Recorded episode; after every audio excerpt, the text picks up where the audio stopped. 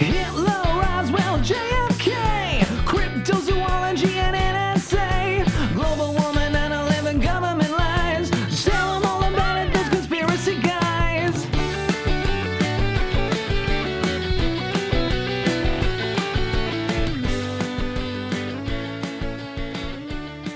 Hello and welcome to another episode of Those Conspiracy Guys. This time, we're talking about possibly one of the most dirtiest cunts in history.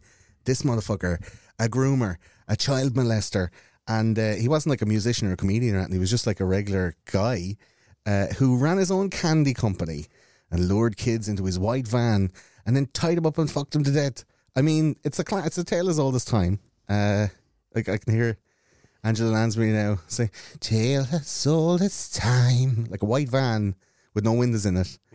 But it was the 70s, so kids didn't know any better. I think this guy, Dean Corll is his name, the Candyman, was the uh, the impetus for every mother uh, to say to their child, "Uh, Don't take sweets off of strangers. Because this lad was the fucking OG sweet giver. He made his own sweets, even. It wasn't even second hand sweets. It was like he made his own sweets. So in a way, maybe he deserved those kids. Do you know? Ingenuity. Um, this episode of those conspiracy guys uh, is about Dean Corll, the Candyman. And if you have anything you want to say, you want to add, you want to complain, or mostly if you want to say nice things, you can send me an email info at thoseconspiracyguys.com or you can get on any of the social media we have. There's loads and loads and loads of different sites, services, apps, all sorts of shit. And I'm fed up calling them all out. So whatever ones we're on now and on into the future, you'll be able to find that by clicking on the magic link in the description below, whether you're watching this or listening to it on a podcast app. It's going to be like a little link tree. You click on it and all the stuff that's available, you can click in there and find me, DM me, and also the lovely people at Patreon who support this show and uh, keep the tea in the mugs and the lights on over here at TCG Towers. Uh, you guys are amazing. Thanks so much for supporting the show. And if you are listening to this show and you want to support it too, uh, go to patreon.com slash those conspiracy guys or the link is in the magic link below. Uh, you'll be able to get behind the scenes footage, outtakes and funny bits and bobs, uh, live shows from long and ever ago, um, the secret season one and season two episodes that have been uh, taken off of the main feed. You'll be able to get those as well, and every single other episode in the back catalogue ad free. So if you're fed up with listening to ads, then that's the place to be. For two dollars, you can get all the ad free episodes, and you'll be able to watch all the live streams on video. Uh, watch us in the studio and see our lovely faces for five dollars and up. So I mean, get a fiver, roll it up, and poke it up the internet, and uh, help your friendly neighborhood podcaster uh, continue on with the mission. So patreon.com slash those conspiracy guys is the place to do that. So joining me in the studio today to talk about Dean Corll, we have comedian, writer, uh, psychonaut, traverser of the other realms, and uh, all around sound cunt, Mr. Andrew Gilmore. How are you doing, Mr. Crack? Hello, God. What's the crack? How are you, man? Good to see you. Thanks for coming. Yeah, nice to see you, man. What's what's, uh, what's the crack? Yeah, it's all good, man. I'm. Uh, I, I reached out to you a while ago. We are old comedy buddies, and uh, I remember seeing you on stage many a night, ripping it up. And I said, if there's one man that could talk about the Candy Man, I rang you and I went, "What? what I want, I want you on the show. What what episode do you want to do?" and you were like, "What have you, what have you got? What have you got this dark? What have you got this weird?" and we managed to settle on Dean Corll, which is p- probably one of the.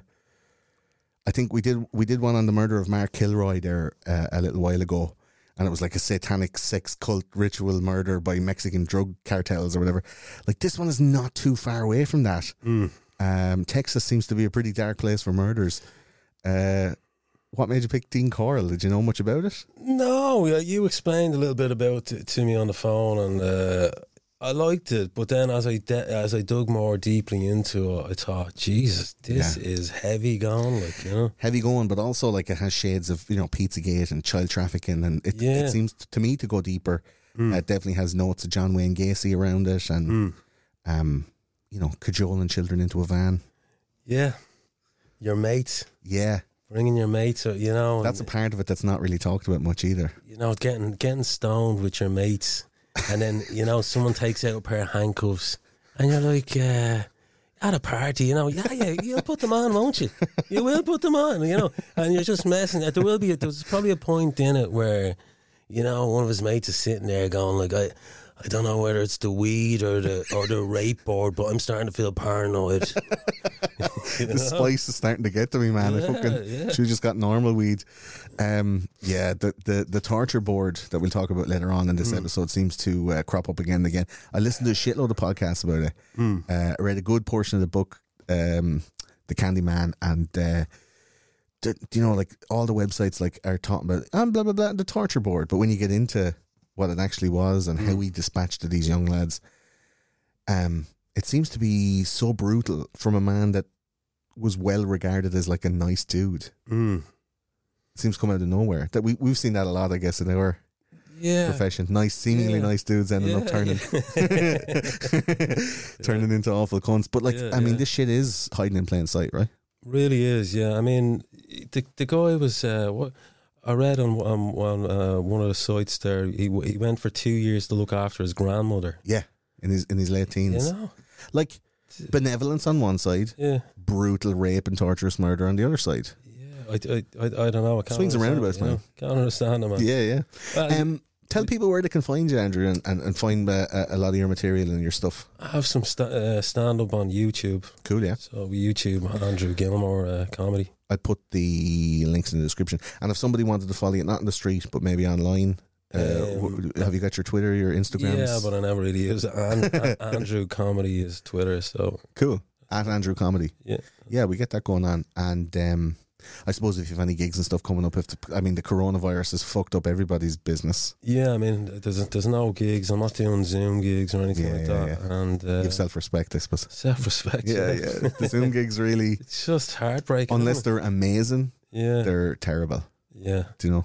and you, you're not getting the reaction from the audience, so it's it's hard to. It's a weird. If you're able to do it and not need the reciprocation, Mm, like some people can just go, blah, blah, blah, blah. like I mean, true podcast and the medium of Mm. podcasting, I figured out like, yeah, we can just do the thing and mm. hope and pray. Yeah, you know, yeah. open your heart and the audience will enjoy it. Like snick, they're sniggering to themselves like in their offices with the headphone up their sleeve, like when they're trying to fucking, you know, most people are working from home now and they just have it on speakers with no pants on and just Mm. rocking around with the dressing gown open in their jocks or whatever, and nobody cares. But um, I know people listen to it in their office and they sneak away and they're laughing at some awful, terrible, dark joke. And someone's Yeah. like, "What are you laughing at?" And they're like, "Um, I can't explain it. Sorry." Like, uh, yeah, the place to be though, um, is online, man. We got to get you Mm. online. We got to get your, your Mm. open your brain out to the internet. Maybe. Yeah, just you know, I'm late to the party. You know, yeah, but we'll find out later on what happens when you come late to the party. Dean Corll's house. Jesus, man. But um, yeah, it doesn't. I, I, I, I, people are asking me, like friends and, and comedians and other people in the in the industry, Mm. ask me like, "Oh man, yeah, no, it's probably too late to start a podcast. There's loads of fucking podcasts. There's always room for another good show." Mm. And I say that to anybody out there that's thinking about making a podcast or thinking about, oh, you know, like I'm fucking at my wits end and I want to talk about this stuff and all. Just make the show. Mm. Just put it together, make it. If it's good, it'll float. And if it's not, it'll sink. And you just say, oh, well, I tried. Like, it's not because there's a saturation. This is not like TV where it's a certain sized pipe and you can only fit so much stuff through it. Mm. Like, the pipe is literally infinite. And if it's good, yeah. people will find it, you know? Yeah, yeah. You never know. You never know. I'm, a, in the I'm- future. I'm a podcast evangelist. I get you on board. uh, and if you're listening in the future to this, the Andrew Gilmore podcast is available on all. uh, uh, maybe maybe it could be it could be uh, you and and two of your friends talking about wh- what it's like to be a woman in the modern age, and you call it the Gilmore Girls. Possibly. We can make yeah, something yeah. like that. I'm Yeah. sure. I'm sure. We'll, we'll spitball it later on. um. So yeah, Dean Corll, what a fucking crazy bastard. Yeah. What were your first impressions? Fuck yeah. I, I, I, I, at first I just thought, okay, he was raping and killing guys, and um, yeah, he's a psycho. But but as time, uh, you know, as I read more into it, that the he, he was a sick fuck, like you know, this, Yeah. this fucking the uh, glass uh, rods down the flute, man. Holy fuck, man! I know. What the it, fuck? it escalated quite quickly, and you would Yeah. imagine you would imagine that um, somebody who's that well respected in the community wouldn't turn like that. But we see time and time again with these true crime episodes, and, and, and some of the older ones as well. You know, like uh, like the Joseph Fritzlens and stuff like that. These guys on the front, on the on, you know, to to most people seem normal, well adjusted people, like priests or whatever. pillars of the community, and then they use that status to be able to take advantage of people who are in vulnerable positions. Let's say. Yeah. Um, I think Dean Coyle de- definitely did do that, and he's known as the Candy Man uh, because he used sweets to kind of, you know, ingratiate himself into the kids and Mm. and lure them into a false sense of security. Mm. Um, not so much as say maybe Joseph Kondro, who was like preying on all of his mates' kids, doing babysitting, and he'd be like, "Here, I'll mind your kids," and then the kids were getting like groomed and like raped mad, you know, or like Ian Huntley, who ingratiated himself to the local authorities and ended up getting a job in a school, and then ended up like raping and killing the two kids from his girlfriend's primary school where she worked. Mm. And these guys, they'll ingratiate themselves, they'll groom their way into a relationship with either the parents or the guardians or some kind of like it's a.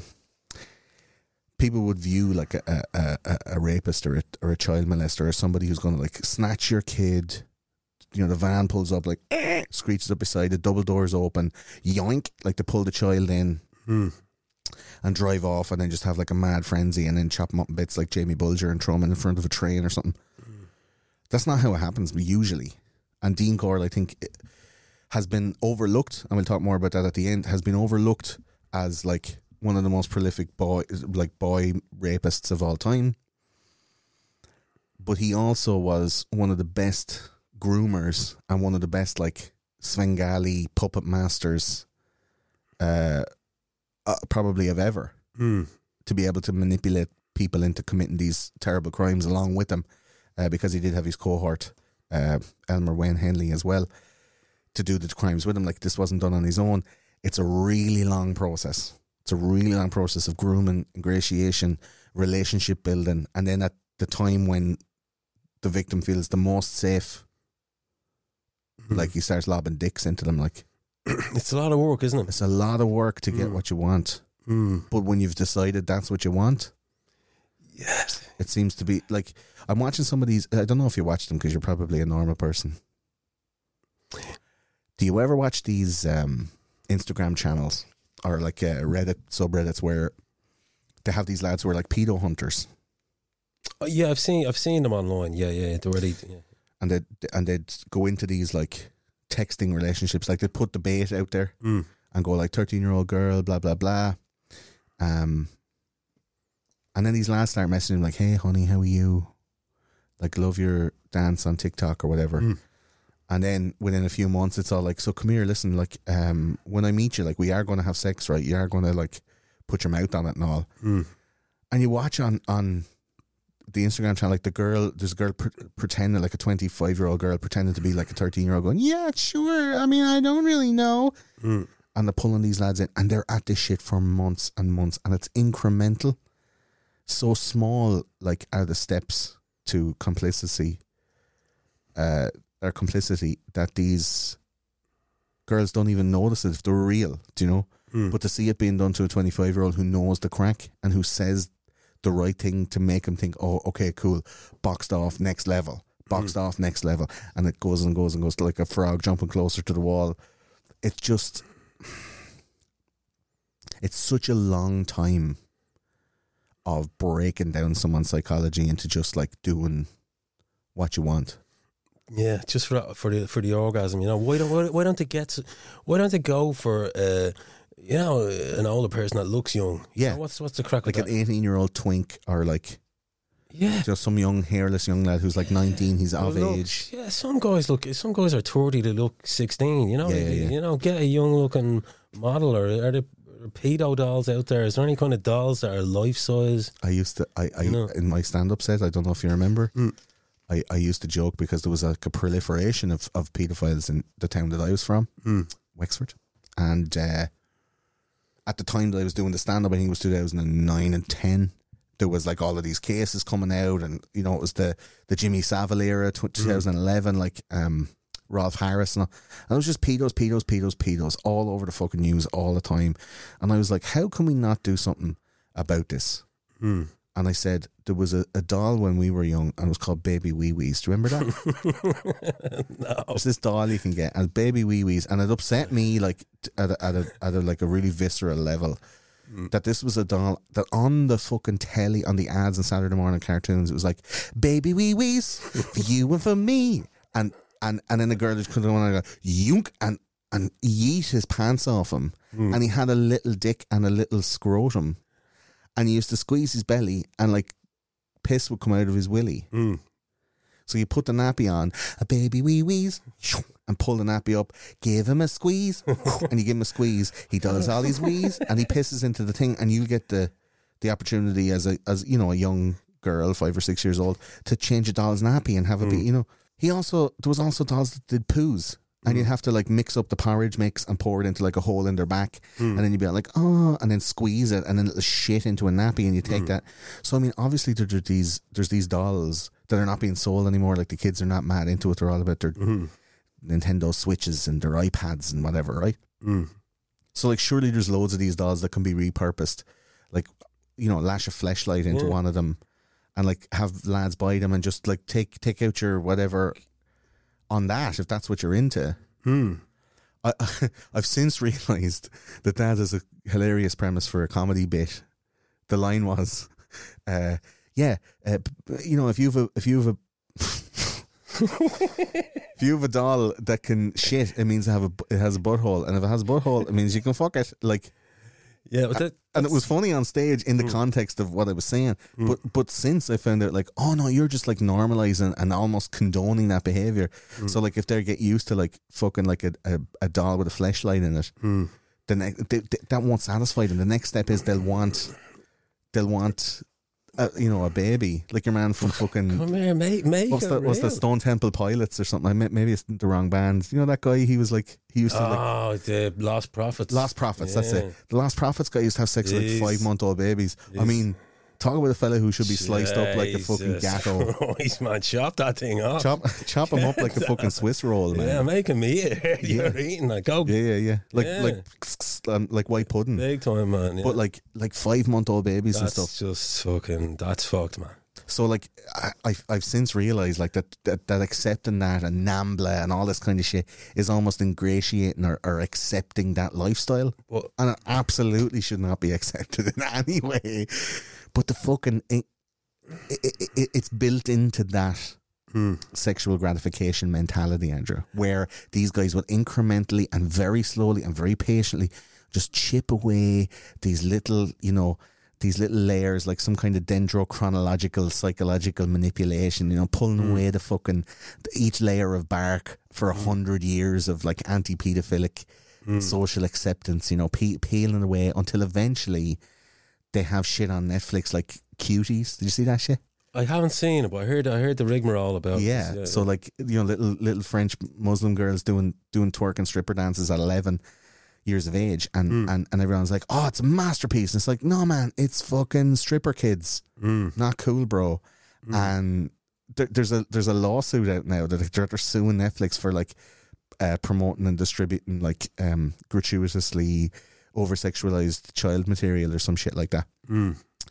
So like people are standing up against the acceptance of these types of behaviors. Hmm. And Dean Corll was like one of the first dudes to make society aware that there are cons driving around in windowless vans, picking up your kids to tie them to a board and and fuck them to death. But before that, it was like kind of like, oh, nobody talks about that. It's not going to happen. Hmm. Do you know? Yeah, yeah, yeah. He's like the Elvis of like child rape. Before anyone did ev- anything, Dean Corll did everything. Yeah. yeah, yeah, yeah. Yes, he's, he's the Muhammad Ali of child rape. Yeah, yeah. How so pretty? I'll take your kids. uh, what is it? I, I, I, I- I hit the light switch and I have your kitty in the bed before the lights go out. Like, I'm so fast. Like, that's the fucking. yeah, it's yeah. it's very very disturbing, and I'm I'm guessing by your like by your reaction of like, yeah, it's mad. Uh, you haven't thought about this as much. as it's a professional hazard. I have to say, like, this is this is the profession that I've somehow chosen. Um, to try and get into the minds of these people, but in in analyzing it, it make me an awful lot less suspicious or less, I guess, less like negatively. Um, it'd take out the negative intent that most people have for like general society. Like I wouldn't be afraid of like a grown man interacting with my future children. Do you know what I mean? Whereas I- think, and I've worked in retail and stuff like that. There's a mad atmosphere over the last like five or six years of if there's a man who seems to be a little bit too interested in communicating with children, Mm. then he's automatically considered to be a paedophile. And that where it might be an overprotective or like overzealous um, distancing of kids from grown men because of possibly the threat of rape. Sure, it's why traditionally you know girls babysit kids because they don't have a dick, so they can't fuck them. Mm. They're not just like wanking all over your house. Which is if you have a fifteen-year-old kid, it's, it's probably you know he'd rub his dick off all the fucking surfaces in the house, right? So like.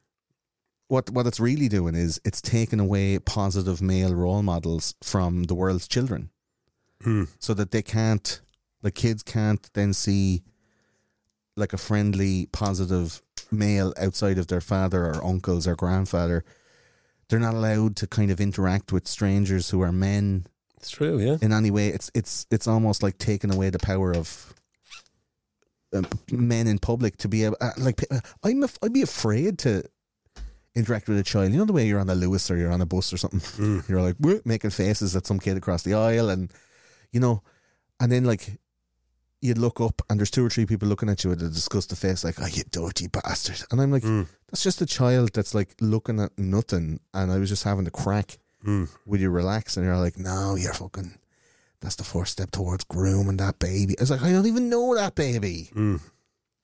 Yeah, it's it's it's crazy. I wouldn't go near a kid now. But years ago, like you'd lift the lift the kid up on a slide and the yeah just helping out park, helping out and grand. And but now, uh, you know, or hugging, or it's Yeah. it's, it's well, I know with the crown and people aren't hugging anymore, but it's all this uh, fisting or high fives or something with kids. You know, fist bumping you mean fist bumping. Yeah, yeah fisting is a different thing we'll talk about that yeah. later on I didn't shake his hand I just fisted him relax um it is yeah you can't you can't really interact on any physical level or any even like social level do you know Mm. like I guess if you're sending your kids over on a play date to somebody else's house, um, you'd expect them to be safe. You'd expect them not to come back with like, I don't know, a subscription to fucking Guns and Ammo magazine or like saying ooh ah up the ra or whatever. Yeah, but you you will as well. But you'd expect like a level of care so that they don't see like fucking Hellraiser two or they don't end up accidentally watching porn or something. Mm. Like you would expect, like, yeah, you're going to mind the child. But why is there then this like vilification of the man is going to get you? Which I was always told as a kid, like if you don't be good, the man is going to come and the get you. man, yeah, there was What no, is the man? the faceless man. Yeah, Oh, the man's going to be here on Thursday, and we're going to give it to you. Could put you in a black bag, and Yeah, you know, take you away. You know, if you don't behave yourself, yeah. the fella in the van will come Mm. take you away, and you're like, what? Is this like anti Santa? Yeah, you know? I'd, I'd never heard when we were chatting before. You were talking about the uh, the like the man in the van kind of thing. That was a the, uh, a mythical thing to to me living in Dublin. I, you know, I'd never heard of anyone that actually Got You taken. know, yeah, it, it was it was always a story of a story, but it was Yeah. never, you know, it was ne- never anything concrete. You know, You never actually knew anyone that was taken away in a van. no. Did you? Do you know someone that was taken away in a van? I don't. I was nearly abducted myself Mm. That's what you were saying, yeah. Uh, when I was a kid, and it was a car. Mm. I think it was like a Ford Escort, something like that. Mm. And it would have like I guess pulled me in through the passenger window and driven off with me, but I didn't make it to the car. And my uncle had seen me out through the kitchen window at my nanny's house, which is next door. And I was out on the road, and the woman came up and goes, "Can you tell us how to get to such and such a place?" And I was like, Yeah, you go down the street and you turn left and you go down to down the road and you turn. Was like, "Oh, can you come here? Can you come up and tell the driver? I, I wouldn't be able to remember all those directions. You're a great lad, aren't you? A great lad for the directions." And I was like, "Validation." Mm. And I was like, "Sure, I will." And uh, you know, bopped down seven or eight years of age, bopped down to the fucking car. And as I was going down, like my uncle ran out, went, "Here, what's going on? What's going on?" Like, "Come here, come here, come here," and pulled me in, and he gave him the directions and the and a few kind of coarse words, and then they fucked off. You know. Now, you you don't think they were just looking for directions then? Or? Yeah, but why was the car parked like away down the road and away from the house? Like it was a good like 150 feet away from the front of the house, so no one would see. Okay, yeah, yeah. The woman said, like, come down to the car. To a seven year old child, come down to the car and give the directions that she couldn't remember them from the fucking walk from me to the Okay, fucking yeah, car. yeah, yeah, Just yeah. everything about it seems suspicious in aftermath. I wasn't hmm. realizing at the time. I was like, oh, I was totally fine about it. Yeah. But again, incremental. Do you know? Jesus, man. You could have been in a dungeon for the last whatever, 25 years. Maybe I am, and this Yeah. whole this whole thing is a psychological recreation of you know my. Yeah, maybe, maybe we all are, yeah. Yeah, that's the thing. Maybe We're all caught in our trauma, and it's manifesting itself as 2020. But yeah, it's it just seems like um, the man in the van thing never really transpired in real life, and yet the Magdalene laundries were taking children off of people and sending them off, and priests were diddling kids, and and the parents weren't like, "Oh, you better behave yourself, or Father Murphy's going to come over here and finger you tomorrow." Mm. it's like. Uh, what are you talking about? He already fingered me today. Like I was serving mass this morning. like I'm going to do whatever the fuck I want. I paid my price. Do you know what I mean? Um, that's the fucking. that's the that's the deal. They were they were they were threatening this thing that wasn't real and ignoring the thing that was real. Mm. And Dean Coyle was as fucking real as they come. Oh, certainly was, yeah, yeah. Do you know?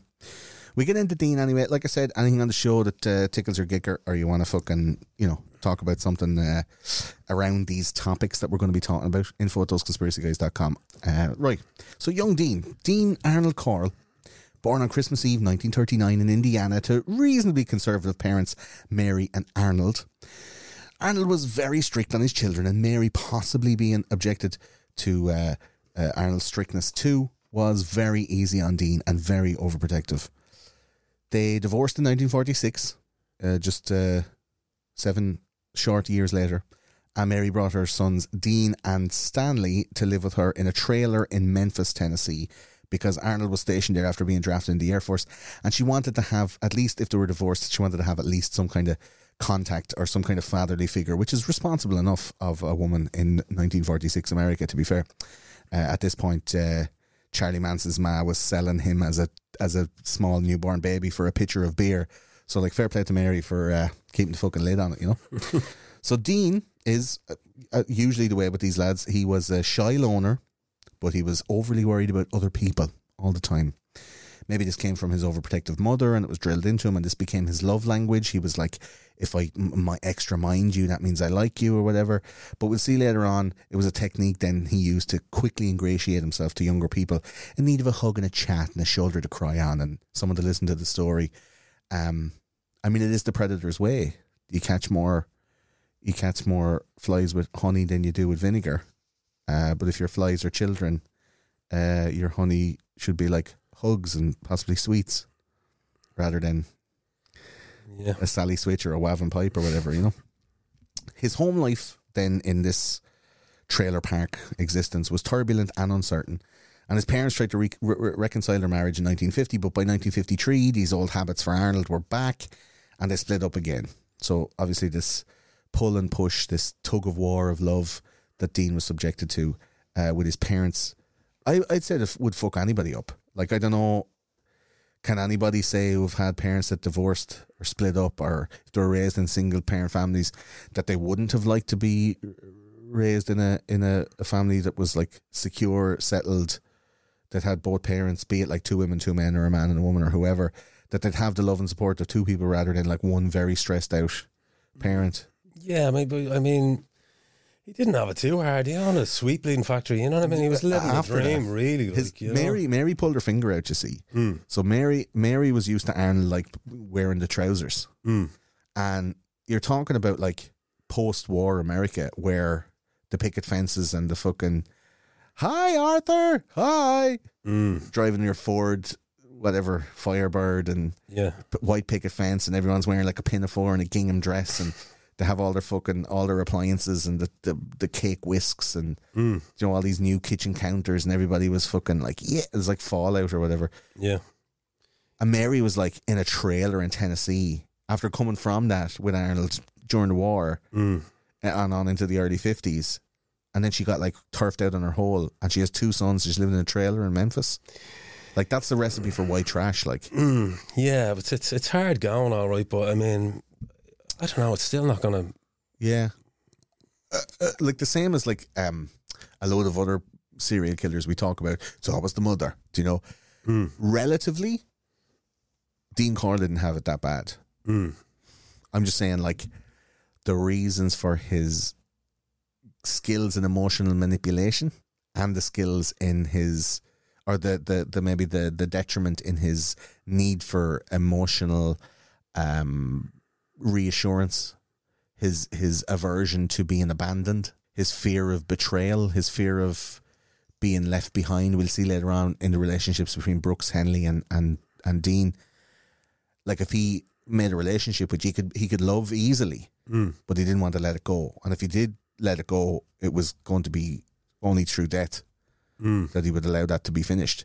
So these like these pu- pu- the emotional t- t- tug tug of war that his parents were putting on him the change of scenery the um the lack of stability like that's enough like to push a lad into doing some fucked up stuff. Yeah, okay, yeah, but I mean, it wasn't that bad he wasn't getting it wasn't around the place or whatever It wasn't too bad. I mean, there was a roof over their heads. Yeah. Their mother was there. The brother was there. Um, yeah, I don't know. Maybe in a trailer park, he was getting rallied by one of the, the local white trash. You know. I, as far as I could find, he he doesn't say it like they, they never said that about him getting sexually abused when he was a child. I don't know where this, you know, the abusers end up being abu- abu- abused, end up being abusers, whatever. There was no real um, proof that that was the case. I, cou- I couldn't find or hear hmm. any of it anyway, and all the stuff that I listened to and read. So long was he in the trailer park for? Like, was it, That's what I mean. He was in it for only a year and a, a year and a half, two years, and they, they got back together and then they broke up again. And then they moved on to Texas. Mary took the lads and moved to Texas. Hmm. Uh, and she had met a new man called Jake West, and they had another child in 1955. So he had a little sister, and now they had like, a, a, you know, another relationship. It's the hmm. mid 50s, and he's, you know, he's with a man who's not his father. His father had tried to come back and is gone again. Like you know, you'd have that uh, attachment to your birth father, even if you have a stable home in some some other man's house. I don't know. Like I have a, a pretty nuclear family, like of t- you know two brothers and a man house who are still together after fifty years and all that stuff. But like some some of the shit that happens in houses that from the outside seem totally normal and nuclear and you know everything's fine. Like that's where some of the worst stuff happens sometimes. Yeah, you don't yeah. have to be like a single mother living in a trailer park for to have a shit life. You could have a totally fine life, yeah, yeah. but it's just the emotional and psychological damage. Whatever happened to Dean, it's not as much as other serial killers or other like rapists and murderers that we've talked about on the show. Mm. But whatever it was, whatever triggered it, like it's not from nature. This thing, I, I, I, I never feel like true evil is in somebody's nature. So something happened along the way that made him deficient of the ability to feel love. Mm. Now, it could have been he- he he's latently homosexual, that he couldn't deal with those urges. It's 1950s America, and he's like, "Well, I can't be gay. Like the only way that I'm going to get to fuck a boy is if I kidnap him and fuck him and then kill him, so he can't tell anybody." Yeah, that's that could true. be it. Yeah, yeah. that yeah. could be it. Mm. But at the same time, could he not tell his family? Could he not try and even like, if you were secretly gay and you didn't want anyone to know, you'd be like, "Oh man, I could try and tell like me brother or like me ma to see what they say. Maybe they won't like it, but like just to see. No, you know what? I'll just go straight to like pff, kidnapping two kids at a time and tying them to a board and then fucking them up the arse with a giant dildo and, then, and then shooting them in the head. That's probably what I'll do. Like it's a big leap. It is a big leap. Yeah, you know what I mean? Like yeah. It's frightening, really. Yeah. Um, But in these shows, we kind of try and figure out like what happened to make him that way. Because obviously something happened for everybody to do the things that they do. Hmm. You know. Um, I'm dying to know. I, I, you worked it out already? I can't find it. I can't find anything that like Hmm. screams at me like this is why Dean Corll is fucked. Yeah. It doesn't really make sense. Um, like you said, like he didn't have it that bad. He ended up then, like I said, moving in with Jake West into the West's family home in Texas, and uh, they had a new little sister, Joyce. And in 1963, Mary got her finger out, and she ended up developing her own business in the small town of Vidor or Vidor, Vidor, I'm going to call it, Texas. Uh, this came from a little cottage operation that she that she started after the birth of Joyce, and she used her con- country cooking knowledge to make pecan delicacies and praline that she called the pecan prince. Do you say, do you say praline, praline? Brilliant. Okay, we'll say praline then. Praline seems to be a bit pretentious. If you got any praline, or like those uh, shell, you know, those shell sweets you get at the what are they called? Guylian, Guylian. What are they? Shell sweets? Yeah, they look like seashells, I haven't seen. and they're all pra- they're all praline. No, man. I You ever haven't. see them no, shits? No, no. In little, you just go in there like three euro or something like that, and it's like twenty five sweets. But after four of them, you're like, oh, it's so it's so praline. Like it's very Rich. yeah, we're super rich, man. Oh, man. So yeah, she was all about the pecans, man. Mary Mary had her had her pecan uh, pecan expertise commodified into what she called the pecan prince, and um, Dean and his his younger brother, now young teenagers, spent most of their time off from school helping out with the whole operation. You know, cooking the pecans, stirring the pecan, putting in them, putting in them sugars and bits. And Dean loved it, man. He would work there day and night. He'd skip school to be working, making making praline. Uh, and his mother gave him all the responsibility that he wanted. He was fucking loving it. It's just, you know, it's the fifties. My dad left school at fourteen and, and went off and, and got a job to work, and he was working in the fucking steelworks or a factory or some kind of manufacturing thing. I mean, imagine if you were like, I could leave school at fifteen and go and work in a fucking praline factory. I'd be as big as a house. You're fucking joking. Just like that the whole time. so much praline. so uh, she gave him all the responsibility that he wanted, and at this time, people report and remember. Obviously, this is after he's like raped and murdered like nearly thirty kids. Um, they say that oh yeah, when he was working for his mother, he was a well-behaved young lad. He did okay in school. He was grand in school when he turned up. Uh, he he played trombone in the school band. Like he was committed to things. He wasn't like a complete social pariah. He wasn't completely like fucked off into his own world, you know, like some Columbine massacre shit, like, you know, two lads and trench coats and being real dark and broody and all. He was like a normal dude doing normal stuff, working in his ma's, like, you know, small kitchen business, making pralines.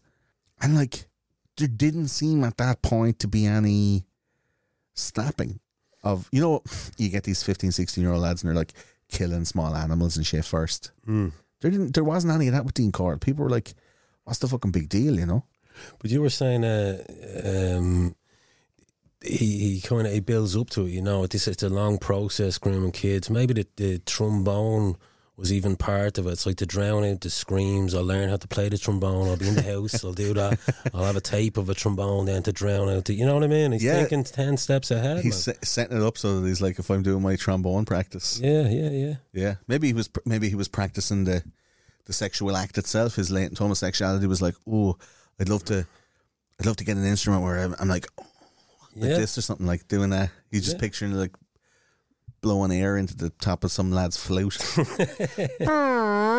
that. maybe that's what it was. Could have been. I don't know why everyone was reporting him being like totally normal young fella. At this stage, 16, totally normal young fella. What the fuck happened that he just like snaps and goes off and starts doing this mad shit? Like what? So um, again, we keep going uh, with his history. So at some point along the line between playing the trombone in the school band and being a good boy working for his mammy, Dean's new dad at the time was a traveling salesman. So this Jack fella, um, Jake, sorry, Jake West. So Jake West was a traveling salesman, and he would sell these sweets on his route. So he'd have the bags of sweets that him and his man had made, and be, he'd be selling them to people that he'd be doing business with all along the way. And um, the, the business started doing like really well. So the family packed up their stuff in 1958, and they moved to a no, more northern part of Houston and opened up a bigger operation. And they opened up a whole store, and they call it Pecan Prince and it was reasonably successful. And they expanded the operation to the area known as Houston Heights in 1962. So it's gone from 55 as a cottage, do it in your kitchen kind of thing, to 58. Like mere three years later, they have their own store, and then they moved to another bigger operation with a small factory uh, in Houston Heights in 1962. Now, Houston Heights was one of these places that was a little bit of a, uh, as Trump would say, a shithole Okay, yeah. um, it was a bunch of people who were, you know, low on the socioeconomic ladder. Um, they weren't really, they weren't sitting around playing Monopoly with their kids in the evening, basically, you know, reading to their children at night time. And it was a, a bit of a kind of a, you know, a bit of a, a down and outish area of Houston. That was Houston, as far as I've heard, at the time was a burgeoning metropolis. It was about to blow up in success. It was about to be like this new big awesome spot that it is now, and there was so many people living there at the time, but they just everybody hadn't got their footing yet in this post-war era. Now it was the early fifties. Um, there was a boom time on, but it hadn't hit Houston yet. So like the Vietnam War and how business and the economy in, in America skyrocketed in that time, it brought Houston with it. But at this time in the early sixties, um, the heights, as they call it, Mm. in Houston was like filled with you know broken homes and wayward kids and all the teens were fucking sitting on walls tearing the arses out of their jeans and just fucking smoking drugs and huffing paint and glue and just being entirely disaffected like this whole generation of kids post-war post-war boom kids basically And what was Corll living in the same area as all these kids, or Yeah. did he, was he living in a more uh, uh, affluent housing estate though than the the, the, the likes of? they were they were all moving to they all moved to Houston Heights and he and he lived in the apartment over the shop that they had there Okay, So they had a whole building that was selling the stuff. They had a factory that was making the stuff, Mm. and he lived in the apartment above the shop. Yeah, So like he was in the area, and kind of saw what was going on, and he came from different backgrounds. So maybe he was looking at that thing, going like, "It's a lot of these vulnerable kids around here." And you know these lads, they end up looking for vulnerable kids. You ever watch that documentary Three Girls? no, It's uh, a BBC three part documentary about the uh, Rochester and Rotherham uh, grooming gangs, the Asian grooming gangs, wow, where these lads from like India and Pakistan had, you know, uh, uh, emigrated to the UK and there was like taxi drivers and shop owners and butcher, halal butchers and all these boys. They're all coming together at these parties and then one lad would like befriend he'd run a shop and he'd befriend a young girl and the young girl would come in and he'd give her like bottles of coke and chocolate bars and shit like that and ingratiate himself to her. And then he'd be like okay well I want you to be my girlfriend. She's only like 15 so, and nobody looking after her And grooming gangs. That's a new. it was a gang it was a gang yeah so your man basically made this girl think that she was his girlfriend and then all of a sudden he's like you want to go to a party on Friday night she's like yeah and then he show up with her and her mate Mm. and then the two of them would get railed by like a dozen of your man's mates. And then the next week, the two of them would be like, so each of them had like a boyfriend, and then the two of them, it's like bring two more girls to next week's party, and the kind of snowballed out into this big whole thing, and loads of them went to court, and you know, not a lot of them were fucking tried and convicted or prosecuted or anything like that. So, yeah, really weird. Um, but the the, the, the point being that those lads were on the lookout for vulnerable people, vulnerable girls. No more than Dean was looking out for vulnerable boys who were on the cusp of like running away from home, um, from f- households where families were too poor to go looking for them or pay, you know, for a fucking uh, a reward for information or any of this shit. Like the, to be honest, the lads that were seen to be running away from home. So when Dean would catch a lad and kill him and dispose of his body, the families that had lost that kid were very much on side with the fact that like Dean would make up the story and say, um, he's after running away to California. He ran away to New York. He just wanted to get the fuck out of here. And there was kids at that time in the in the late fifties and early sixties, just like running away from home to start a new life in another place because like their conservative parents weren't au fait with their lifestyle and they never see the motherfuckers again. Like But that's a lot of kids. Like you know, well, how many kids was it? Thirty kids. twenty eight. 28 kids. yeah. Yeah, that's that's a lot. I mean, But there's kids going missing all the time. Think about how many kids are running away, dodging the draft. You know, 18 year old lads just like fucking disappearing to Canada. Uh, kids in like, you know, Nebraska or Montana or, uh, you know, Oklahoma or Alabama just being like, fuck this. I'm out. I'm just going to California and, and starting their life over there. Like that was happening a lot at this time. with no word to the family at all. Like No word to the family, man. Just, like, just disappear. just disappear. It's- Fuck them. It seems strange, you know. I'm sure a lot of parents must have been down the uh, police station saying, "What's going on?" Yeah, and a lot of times they get a letter from from their kids from California, like, "Hey, I'm alive. I'm gonna try and you know make a life over here. So goodbye." And then like Cilla Black had reunite them after 40 years or whatever. Like, surprise, surprise, your old relative hits you between the eyes. That's why you ran away in the first place. Tara, love. Like, that shit's happening all the time. Yeah, yeah, yeah, yeah. These motherfuckers are like, it's 1950s and I want to do, I want to smoke drugs and I don't want to go to the army. I don't want to work on my dad's like fucking, you know, lawnmower garage repair business. I, I, I see something more for myself. So fuck this. I'm out. yeah, yeah, yeah. And they go to some other cool place. And California and New York seem to be the draw for a lot of them. Mm. So like it wasn't untoward to have a few dozen teenagers magically disappear without a trace in a place like Houston Heights, which was, as Donald says, a shithole. Mm. Like it's well renowned. Now it's now it's kind of maybe a bit refurbished, but at the time, Dean being in the apartment above the above the shop in Houston Heights, kind of looking out the street, going like, "There's a lot of fucking trash people around here." Mm. So what happened between, you know, working in his ma's kitchen making praline, making praline, to 1962 Houston? Maybe the kid, the Do you know? kid, the kids were looking down on him in the sweet shop, and he was getting rejected. He got rejected by a couple of them, and he was just Yeah. like, "Fuck those kids! I'm gonna fucking rape all of them." And that I was mean, it. that's yeah, but that's the thing. There's there's something that snaps in you. Hmm. Um, his mother made him uh, vice president of the company in 1963 after she divorced yet another man. Jake West is now kicked to the curb, Hmm. and 63 seemed to be the most stressful year for Dean. And after being away for two years, uh, like we said at the, at the top of the show, in 1960 and 61, when he was uh, in his late teens, his mother kind of volunteered him to go back home to Indiana to to take care of his dying grandmother. Mm. So he was like discovering himself. He was discovering what it was like to be autonomous. And I'm wondering, like, what happened? We're looking for the secret. We're looking for the I got the key. I got the secret. Mm. What's the fucking? When did it? When did it change for him?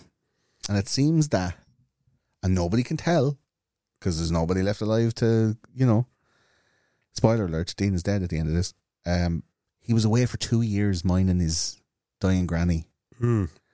It's a nice thing to do. you in know? Indiana. Lovely thing to do, and he was forced to do it by his mother, kind of. Mm. But he came back with a bloodlust for like torturous, brutal rape and murder. So, like, what the fuck was the granny at? Was she giving him like psychological abuse? I tried to look it up, couldn't find nothing about it. But this seems to be the time that his whole outlook on humanity changed in that two years in 1960 and 1961. Mm. So something happened to him when he went home to Indiana. Now, whether it was that he fell in love with a lad back home where he was born and got his heart broke, or maybe he got into a relationship with somebody because he was still young at the time. He got in a relationship with an older man who sexually assaulted him in some way. Couldn't find nothing about it. He could hate the fact that he's gay, and he's just like, Possibly. I just don't want anyone witnesses. Dave and Wayne were there some of the times, but Yeah. uh, I don't know. He seems to be in love with Wayne. I think because he let Wayne go twice. As well, yeah. Wayne you Henley. know. um, something happened in this time 60 61 62 something happened to trigger this whole uh, uh, kind of mentality and this murder lust but in 1964 like his stepfather was like his own father he was drafted into the US Army and he was stationed at Fort Polk but he hated army life and he applied for what was called a hardship discharge uh, which is what you call it when you have chlamydia and you're trying to go for a piss uh, he asked for a hardship discharge to go home and he asked the army, I have to go home and help with my family business. It's actually going down the tubes. And the army were like, yeah, uh, okay then. Like, we're, there's no wars or anything coming up. Uh, and very soon after, America got involved in the Vietnam War. But he got this honorable discharge in June 1965 after serving 10 months in the US Army. So, like, possibly that training, that, that, that basic training, got him dehumanized him enough to get him used to killing people. Maybe he was able to like Yeah. they were getting him ready, like full metal jacketing him, you know, like Yeah. Private Pyle, and they were they were making him like devalue the devalue life and and humanity. They were making him go. You know the way they have to kind of break you down Hmm. to be allowed to kill somebody. Hmm. Like there was these surveys done and these experiments done, uh, especially for the Vietnam War, where they had um, a bunch of soldiers in the field and they were all like, okay, well, you got to shoot to kill that person. And it showed that all of them thought that somebody else would do the shooting. So they all shot up in the air and missed on purpose. And I think there was like 30 dudes in the experiment. It's the same as um, in the firing squad, there's 10 dudes in the firing squad. And some can point at the body directly and some can point away, but it gives that like plausible deniability for the people that did shoot. Shoot, yeah, yeah, yeah. Like nobody knows who actually did or didn't, and everybody, everybody apart from the guy who aimed it, who wanted to do it anyway, but everybody mm. else thinks like, yeah, I, I was aiming at his head as well. Yeah, the thing like mm. most people, and it's scientifically proven, most people when even in war, mm. when tasked with shooting another human, will obvi- will uh, most often miss on purpose. Yeah. So like maybe Dean was just broken by that army training and then he came back and he was like, All right, fuck it. Nothing matters. Uh, life is pointless and meaningless. Uh, and I want to fuck a man. Um, but I actually hate that about myself. So I can't let anybody that I fuck survive. So like, okay, it's a raping and uh, murdering time. It's fucked, isn't it? Do you know like just how, how how does that how does that thought process get born, you know? Tell 'em all about it, those conspiracy guys. This episode is brought to you by our fantastic sponsor, Factor. Factor is a delicious, easy to prepare, ready to eat meal service and takes all the messing out of making nutritious and tasty meals at home. Forget about the shopping for those hard to find ingredients and weirdly specific vegetables. I'm looking at you, wombok, some weird Chinese cabbage. And instead, get these chef crafted, great tasting meals delivered right to your door with over 35 meals a week to choose from. Thanks to Factor for supporting the show. What are you waiting for? Get started today and have a feel good week of meals ready to go. Head to factormeals.com slash TCG50 and use the code TCG50 to get 50% off. I already have all my meals picked out when for for what Factor is available outside the US, like the Gorgonzola butter filet mignon with a brown butter Yukon mash and broccolini and mushrooms. Ugh. Excuse me, I just had to wipe myself. But for you lucky Americans, you can get them now.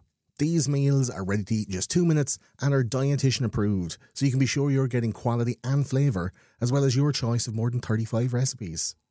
With no prep, no mess, and a flexible ordering plan, Factor is the perfect solution for sustaining yourself. Because, as well as full meals, there are snacks, breakfast foods, smoothies, and more for a full fridge of fancy Factor fare. So head to factormeals.com slash TCG50 and use code TCG50 to get 50% off.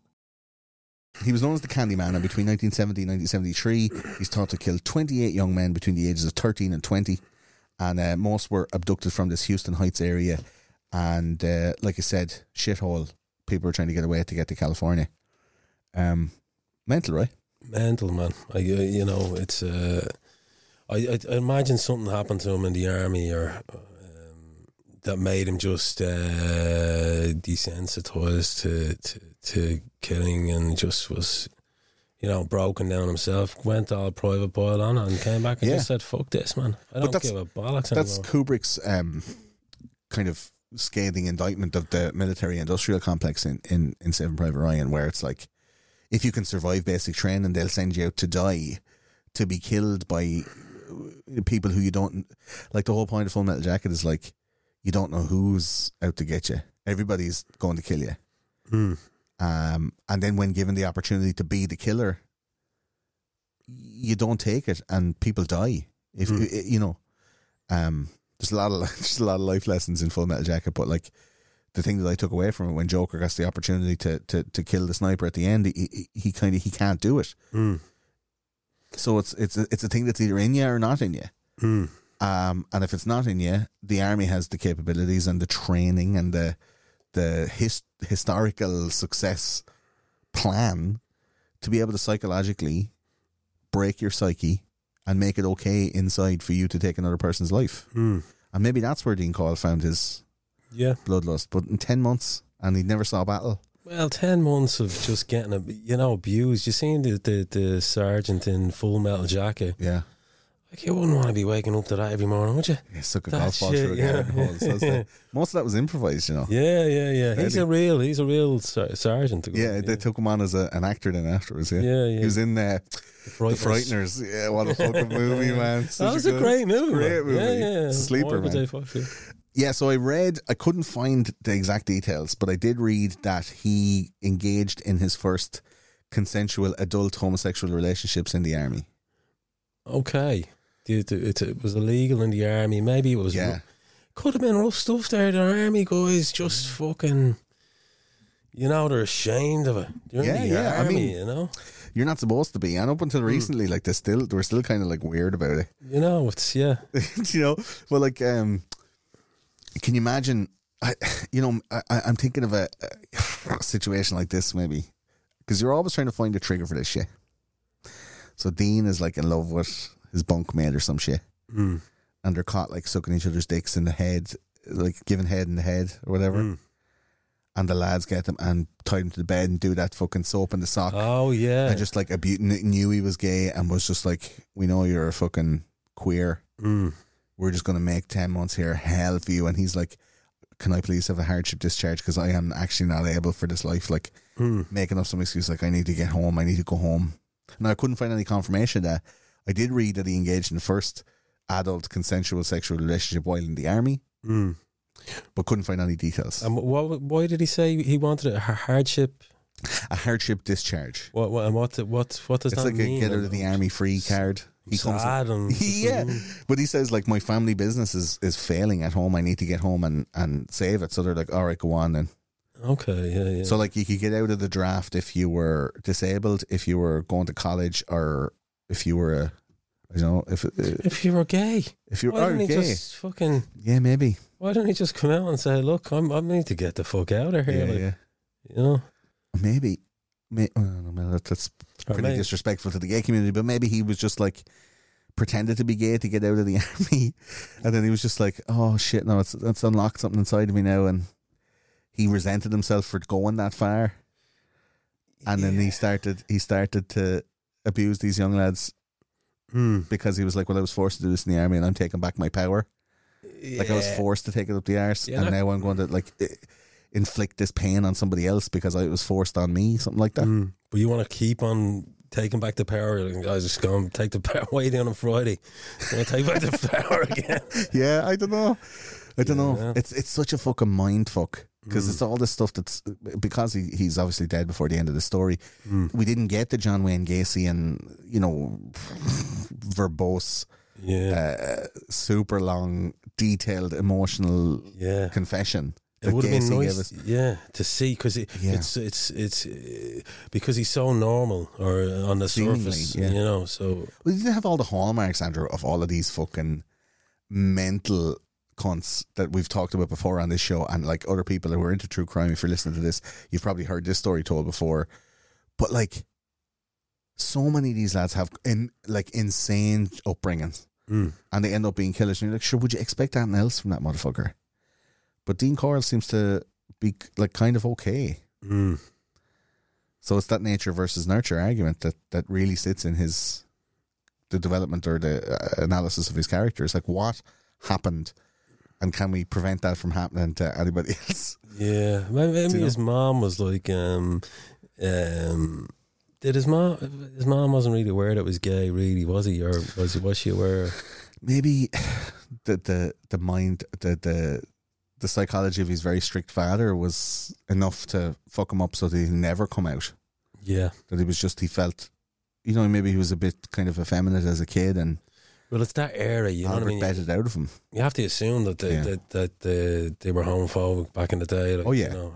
They definitely were. Were they? Did I would imagine he he was that Dow Mm. Albert was because um very strict. He was reported as very strict. I mean that that includes like batons and belts and Mm, like when you talk about 1950s strict, that's like mm. you know they lock you in the fucking cupboard under the stairs for three days. Fuck you out the window, man. Yeah, yeah, punch you full in the face as a as a five year old child. It's like I love that. Well, who, does that comedy bit? It's like. Are you gonna? I, I just pu- I just destroy your whole face. I think it's Louis C.K. Louis C.K.. I punch you in the face. It'll just destroy your face. Like, why are you even? Yeah. Do you know how how much stronger I am? yeah, you? yeah, Louis, yeah. So like, his dad was just like full force punching him in the head, like and Mm. stuff. You know, I mean, is that enough to make a killer? I don't know. I could have tapped his brain, you know, Yeah, like yeah. the the the, the um, Hernandez fellow that uh, kept getting hit in the head, the, the American footballer. Yeah, Could have been that. You could have just got or hit like in the head a, too many a times. Chris Benoit, like load of concussions, and you're just snap and go mental. Crazy, wouldn't it? Mm. Imagine having to, you know, sitting here at the urge, just going, bang a bleeding kid, man. Uh, Jesus but but look at I, I I tried to Fucking get hell. into that mentality to figure it out so I can talk about it and tell these stories and stuff like that. Hmm. And like it, it's it's not I can't I just can't understand it. Hmm. Like I can understand being gay and being like yeah like I because I'd probably be I'd probably be quite generous Hmm. as a gay dude. Generous lover. Yeah, like I'd suck balls like because I know you know you you Balls You- are yummy. yeah give unto others as you would expect to be given unto you. That was Jesus's rules or whatever. Hmm. So like if you want your balls sucked, you got to suck balls. It's a it's a it's a quid pro quo of balls. Yeah. Um, I'd be very generous and and if I, you know, I don't want to blow my own horn. Uh, prolific, do you know? So I've thought about it in my head. Like, do do is it something that I want? Hmm. Trying to explore my sexuality. Do I want to suck a dick? No. Hmm. But if I did, I'd be awesome at it. But that's my own ego, or whatever. but I've thought about like these lads doing this shit to kids, and I'm like, or, or even to young lad like 15, 16 is not a kid, like, but Mm. I'm technically, but like, what he did to those young lads, I'm like, there's no ever part of me that could understand, even in even in a, like a, hypothetical sense, Hmm. why you would want to do that. I thought about it. I did try and get into the the the, the mindset as well. I just thought about if you think about beer. You know, Yeah. Sometimes on a you know when it gets to six p.m., I'm thinking, you know, beer, beer, beer. Where if that was like uh, rape, rape, rape, like you know, Yeah, it'd be hard to quieten that voice then. But it's hard to quit. You want to get you want to get your beer. I want to Yeah. go down and get six beers. You know what I mean? Yeah, I want to just sit there and have me few beers. And I'm gonna enjoy the night. But the, that's his beer. yeah. And them boys are his beers on Friday. You know that's And the reason I'm labouring over this at the show, like this is a, you know, for me, I think it's a very, very pertinent and important point around Dean Corll, because as we see how it goes on, it ramps up. It gets he gets like prolific. Mm. Like this motherfucker, uh, uh, you know, for the summer 1973, uh, is almost doing this like once a week. yeah. You know, you go from you go from like uh, murders like the Golden State Killer. He, he, he you know, he did whatever sixty something over like twenty five years. Or Mm. our, our, our Zodiac Killer like is over a space of like five or six years. This lad was doing one a week for a whole summer. It was the summer. Do you know what I mean? How many how many how many times can you say in your whole life, anyone out there listening, how many times can you say you had sex once a week for a whole summer in the summer holidays with like a different person every week? Like it'd be hard that's a hard thing to do. Like it, but for a young man, it's. I'm not saying about killing and raping and stuff like that. Yeah. But for a, a young man, it is the dream. You know, every week. You know, every week go out on a different. Friday night, Yeah, get your hole. yeah. And I'm sure some lads did do that. But did you have to clean up a body and a murder afterwards as oh, well? Oh, yeah, And like keep a whole lot of witnesses and cohorts and like co-conspirators in your murder? Did you have to keep them all quiet and keep them all s- savvy as well? And not only that, but like, okay, if you're in your small town and you're having sex with like girls from your school, uh, you know, did they all go to the nightclub? You know, the Jerry McBride line is like every every small town has a nightclub where everybody goes to. Like Yeah, yeah. the people who used to babysit you and the people who you used to babysit, like that Yeah, kind of age range. So, like, I'm sure Houston Heights had places where you go where everybody just went, Mm.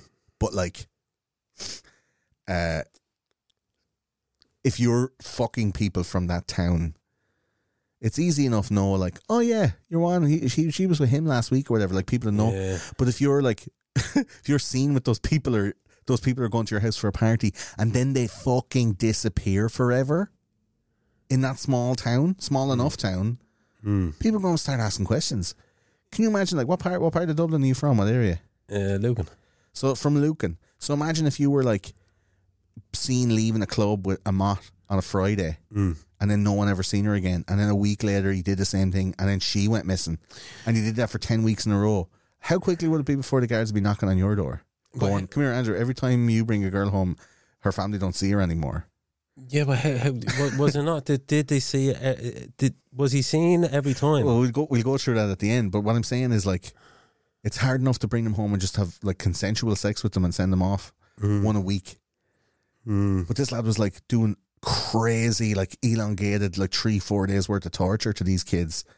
And then like mm. getting rid of the body and leaving no evidence and no trace and no inspection, no investigation, no family coming looking for him. Like he was get, literally getting away with murder mm. for three and a half or four years. Prolifically. That's what I can't understand. That he was able to go from a nice life making pralines in his mother's kitchen to within seven years being the most one of the most prolific serial killers in American history. Like it's a very quick and and far jump to make. Like, what, would you be on the, the, the lines of thinking that maybe the, the cops were involved in some way, Well, or the, the, the That's the thing. Establishment, or Somebody's looking the other way, man. Maybe. We'll talk about this more towards the end, maybe, but maybe the candy man was bribing the cops with candy. yeah, yeah, you know, Wink. You know what I mean? yeah. There's a lot of heroin in them fucking pralines, there, boys. Do you know? No wonder the thing went out of business. You know, Yeah. probably. You know what I mean? It's like in Goodfellas. It's like Yeah, we, we bought a load of coats. Uh, and we bought them and we put, we ship them out the back, we sell them for half. And then when it all when it all busts, just light a match. that's what he did, man. Yeah, yeah, yeah. Insurance. Fucking- He's screwing like like paraffin soaked t- tissue paper into the Mm. roof of the of the the pecan prince. Just going, It's a fucking shame. you know, That's the actual line. Yeah, I love that movie. That's my favorite. yeah, movie. yeah. This fucking Jew broad. She won't. She won't. she won't go home with me. This fucking Jew broad. So, uh, workers at the Corll Candy Factory remember Dean as a fan of digging holes. Now, this is not a red flag that was completely ignored, and you were like, "What the fuck?" He used to love digging holes, Andrew, and digging trenches. It was his pastime. It was his hobby. Digging fucking holes. Digging man. holes. What, what age was he? He was like in his in his early twenties. Ah, come on. And they remember that the workers at the factory's like, oh, there's Eldino out digging the fucking digging trenches, and he's like, yeah, it's good exercise and it helps to focus the mind, and it's all you know, fucking digging holes, man. he was and giving it the yoga kind of. You yeah, know, yeah, is- doing the whole fucking Al- Meditative. Alan Titchmarsh fitness program or whatever. No man, no. that's that's a real red flag. Isn't it isn't fucking Holy fuck! Digging holes, and, and, and he used to do it mostly at night because he was working in the daytime. He didn't have the time, but in the evenings, he he instead of like going home and cracking open a beer and you know watching watching the game, uh, he'd just be at night time, just night night digging, just digging night holes, and and That's like just you know they- bizarre bizarre, and that it was left alone. Like and th- th- there's something going on with the police there because he's digging holes, he's giving out sweets, he's driving around with his car with his two 12 year old buddies. it it, it, it seems will, willfully It's- ignorant, right? Come on, man. And Well, he, he loves digging holes. He loves it. And then when the firm was failing and his mother was getting another divorce, so she's been married and divorced now three times. Dean's uh, release, his the way he used to relax, according to the workers, was just night digging, just digging at night time. It's like, ah, what are you digging a hole for, Dino? Oh, my ma's having a real, real hard time. come here. I'm telling It's on you. her third divorce. You're like, Dean, what? Yeah, yeah, yeah. Oh, just fucking love digging. Getting a new spade for Christmas. That's that's after uh, concreting the trombone thing for me. The, the trombone was de- it was Just a definitely tool. there. It fucking was. Yeah, no, just to drown out the rape noise. That's Yeah. what I was there for. I'm telling you. What's Dean doing? Oh, he's he's practicing Digging a trombone, hole digging a around hole. the trombone. You know? yeah, yeah. One in each hand. Yeah. Um, yeah. So, so he he. when people kind of confronted him because he was digging so much, went, Dean, what are you fucking digging all the holes for all the time? Like you just digging them and filling them in. He's like, no, what I'm actually doing is I'm burying all the gone off candy because I don't want to throw it in the bins here, uh, because it'll it'll attract ants. And everybody just went, oh yeah, no, that's that's a good idea. Bury it in the ground where ants don't go. Mm. Yeah. on Uh, the property. He was burying it in the property and like in the I- back yeah, of the factory. Yeah, but they're they're retarded. The people who who just went like, yeah, okay, yeah. Like this is this is almost society's fault to let this like happen without saying anything. Like how many weird cons do you know? I know a few. I know a few, dude, but I don't know. You know, if I seen some sham uh, digging holes all the time, I'd be like, you know, I'd be, I'd be and he's with You get two, a nickname in Dublin if you do that shit. And he's with two guys, two of his buddies. There, there's bleeding uh, Dean there with his two mates. They're, they just his friends? They're his nephews? No, no, no. If his that was in, if that was in Dublin, he like he and he went down the pub. He's like, "All right, Digger." Like he'd be he, his name would be Digger. Like Yeah. that. That's such a fucking weird thing. yeah, Fucking Digger Delaney. All right, Digger. What's going on, man? yeah, yeah, yeah. You getting your hole? What? Like Do you know what I mean? Like Are people, getting home? He's like, yeah, yeah, yeah, yeah, actually. got me home. Yeah, nice one. Uh, it's it's fucking uh, because people in Ireland call it out passive aggressively. You know, Hmm. like if you ca- get caught wanking at any point in school, like your nickname is Whacker Yeah, uh, forever. yeah, That's it. Like Yeah. you're a whacker, you know, Whacker Murphy or Whacker Nolan or whatever. Like that's your name, Mm. and that will stay with you. And that's your nickname. And people will, oh, why did they call you Whacker? Got caught wanking in school one time, thirty three years ago, and yeah, now yeah, I have to bear the cross of that shame for my entire adult life or whatever. yeah. So Ireland would call that motherfucker out, and yet so much stuff went uncalled out in Irish society because we weren't allowed to to say anything. Like this is the fucking fifties in Texas. Hmm. Like you're talking like pretty fucking conservative. Hmm. And Dean's just out digging holes, burying sweets. He said, I'm burying sweets, gone off candy to avoid the factory being infested by ants by throwing them into the bins. And But then after he after he after he dug up and buried as much candy, Mm. Maria, as he could fit, he then cemented over that whole area that he had was that he had dug and then refilled in again. So does is are are they? Is this the boat shed? No, this isn't the No, boat. no, no, this isn't the bullshit. This, This is like is- at the back of the factory. So has that been dug up or what's the? I, I don't think so. And I th- I would think if you were going to try and find the other bodies that he had buried, that you should definitely go and fucking dig that place up. Wherever he was digging, he was also digging in, in another waste area, like a, a kind of a dump place, Hmm. uh, adjacent to the factory, up the road a small Mm. bit, and uh, that ended up then being bought and redeveloped into a a three story car park. Okay, So there's a building built over it and all the cement and the foundations and all that stuff. So like surely they would have dug into the ground and if there was bones or remains of bodies they would have found it into the construction or like they've done in so many Irish um I guess developments. Hmm. Uh, and especially I remember in Wexford like when we were teenagers there was one development stopped because they found like some old Viking shit Hmm. and it was stopped for two or three years and your man lost his back Hmm. uh, because he fucking they had to stop construction and uh, everybody needed to be paid and there was all sorts of archaeologists shit. So any time after that, for the whole redevelopment of the town, if any cunt was digging and he finds like a fucking shield or an old arrowhead or anything like that, he'd be like, Hmm. put it back in the fucking hole and say nothing. so there's like thousands of years of like, you know, Viking artifacts and history and shit that could be, that could be, that could have been like, you know, exhumed from the ground and, and we have a whole kind of uh, a, better picture of, of Wexford medieval history. Instead, we have like a, you know, a car park or whatever. Well, come here. The, Heritage. the car, the car park across the road from the the sweet factory. Yeah. That uh, when was the car park uh, put up? Uh, in, in, in this time, like um, in, around in and around this time in the When when he, early sixties. okay. so So They- he was they- digging, they- digging, digging, and then it was they could have been playing the same game. Ah, fuck that. We're not. Don't don't bother about it. find yeah, bones, fuck it, yeah, exactly. But Bull, the, bulldoze them over. Jimmy Hoffa job. But as, as well as that, if it's around that time, um, Dean's finding out there's a car park, fucking gonna have to move the bodies. You know what I mean? Yeah, like in Goodfellas. So, Yeah, yeah. yeah. Gotta go digging. Ah, I got a wing, Henry. Hey, Henry. Got a leg. Got a wing. Hearts and lungs. Blah. That's what happens, man. yeah. So yeah, I think he just went like fingers crossed, I won't get caught. No, we we could have went over, moved the bodies, and th- this the, the fact that it's cemented at the Yeah. back. I thought you like digging holes, Cemented man. What's the over. crack with the cement thing? Yeah, he's like, I got That's- fed up with digging ah. holes. Do me drive out with Yeah. you, man. You know what I Start, mean? started Pilates. Yeah. Did, did, did he do any more cementing? Was that the only cementing he did? That was the only cementing he did. Yeah. And then they built a car park over the other place he liked Yeah. digging. He's like, oh, I cemented that. I'm going to go dig over here. Like the fact that nobody, none of the police, after he was found to have killed 28 young lads, that none of the police or anybody went and dug up all that stuff to find those bodies.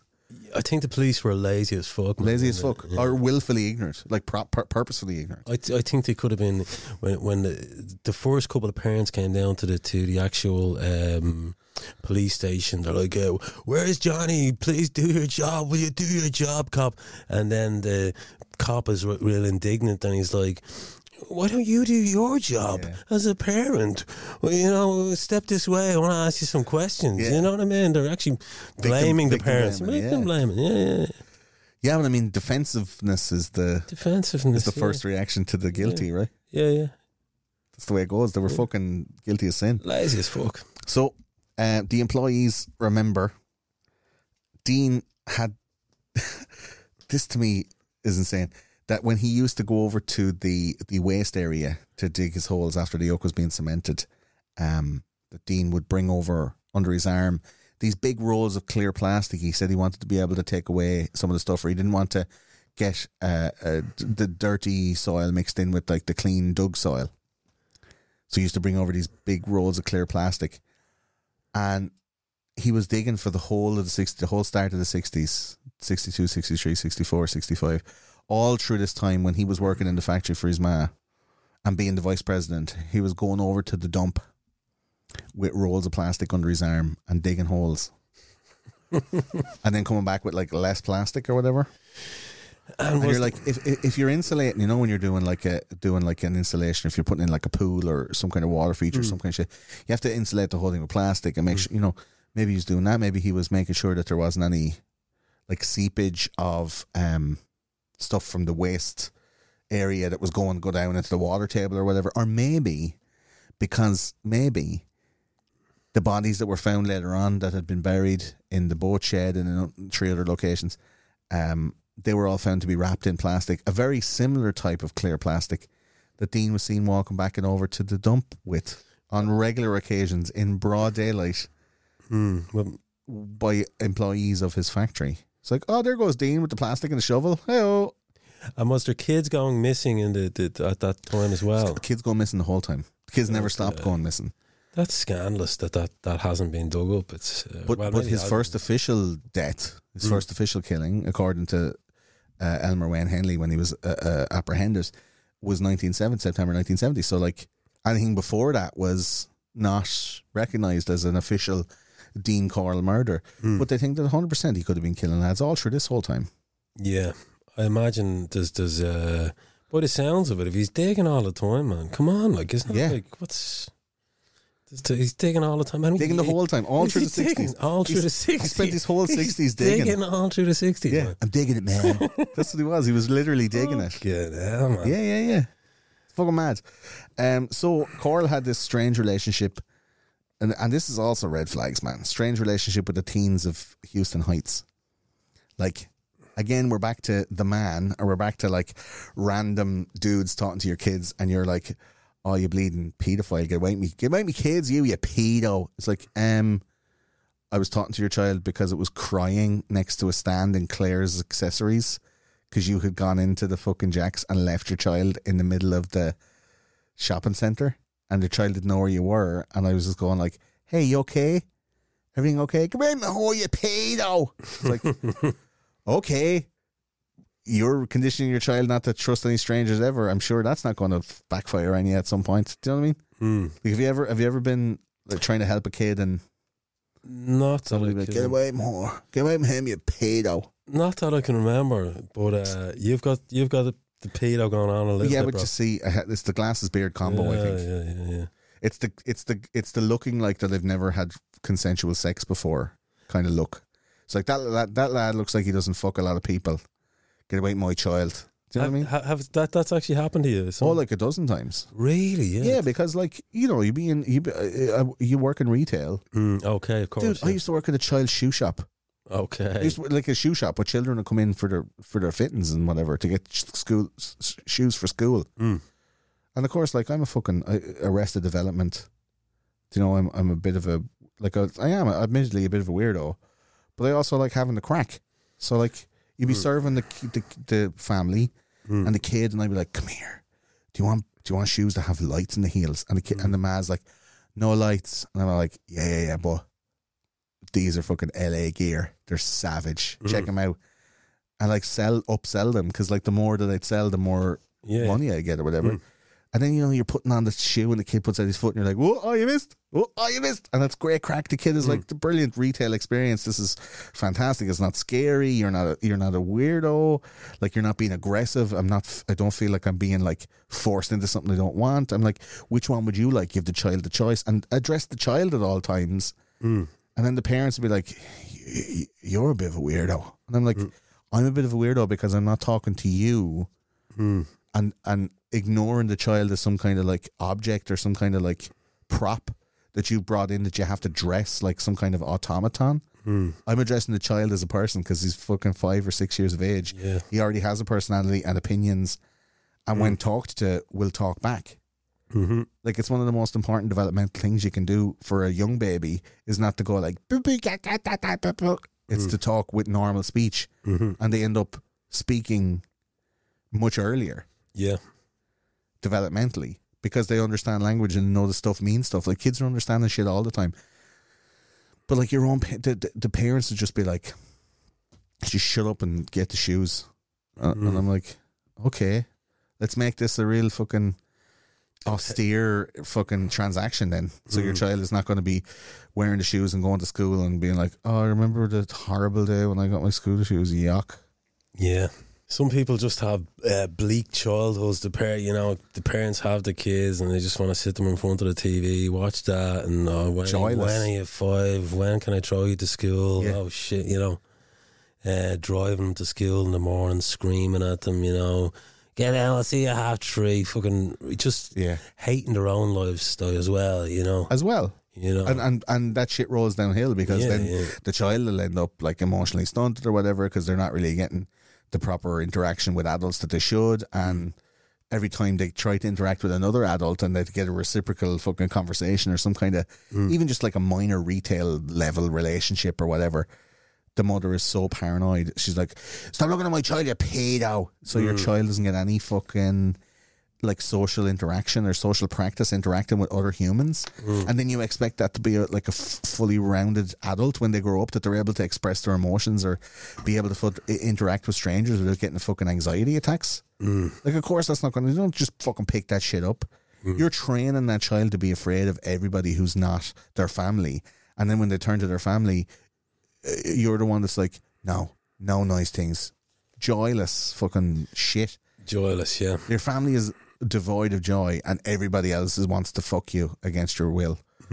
Like that's some fucking world to be living in. It's just horrendous. It's it's. Um, I remember the uh, there was a girl who used to call her kid a loser. You know, Oh man, that's the worst I ever. like, what the fuck is going on here? Stop doing that, will you? you know, she knows I'm only messing. yeah, but they don't know though. what?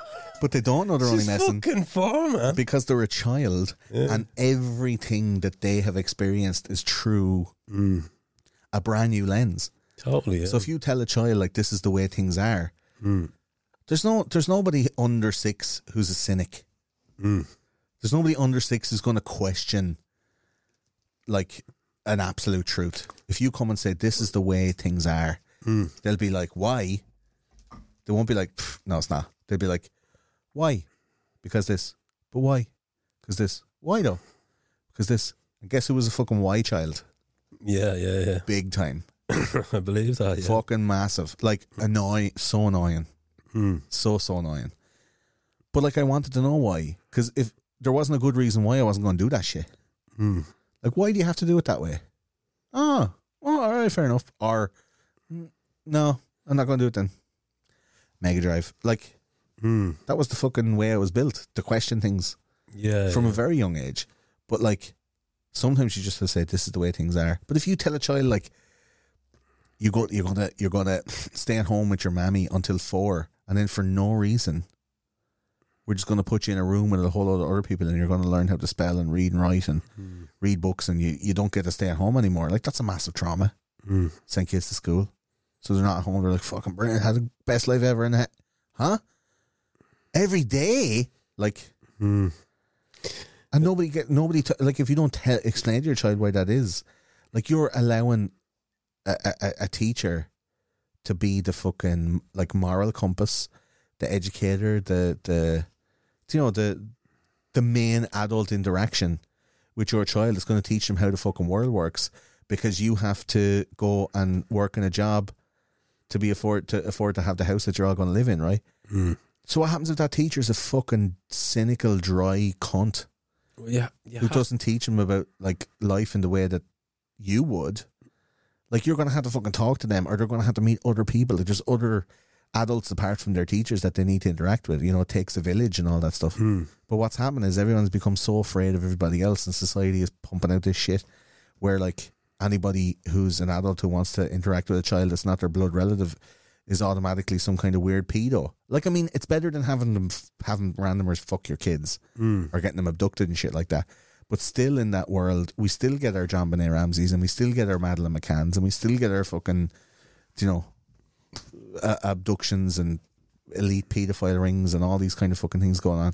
Yeah. So it's not like having that shitty attitude about every human being a every adult who tries to interact with your kids as being a potential pedophile. Like that mindset is obviously still not working. So why not like make it? Why not fucking scrap that idea? Because the kids are still getting taken, whether the man is going to come or get you or not. Yeah, certainly. Yeah. Um, I think with the uh, the that's the, the screaming pedo watching in the shop and stuff like that.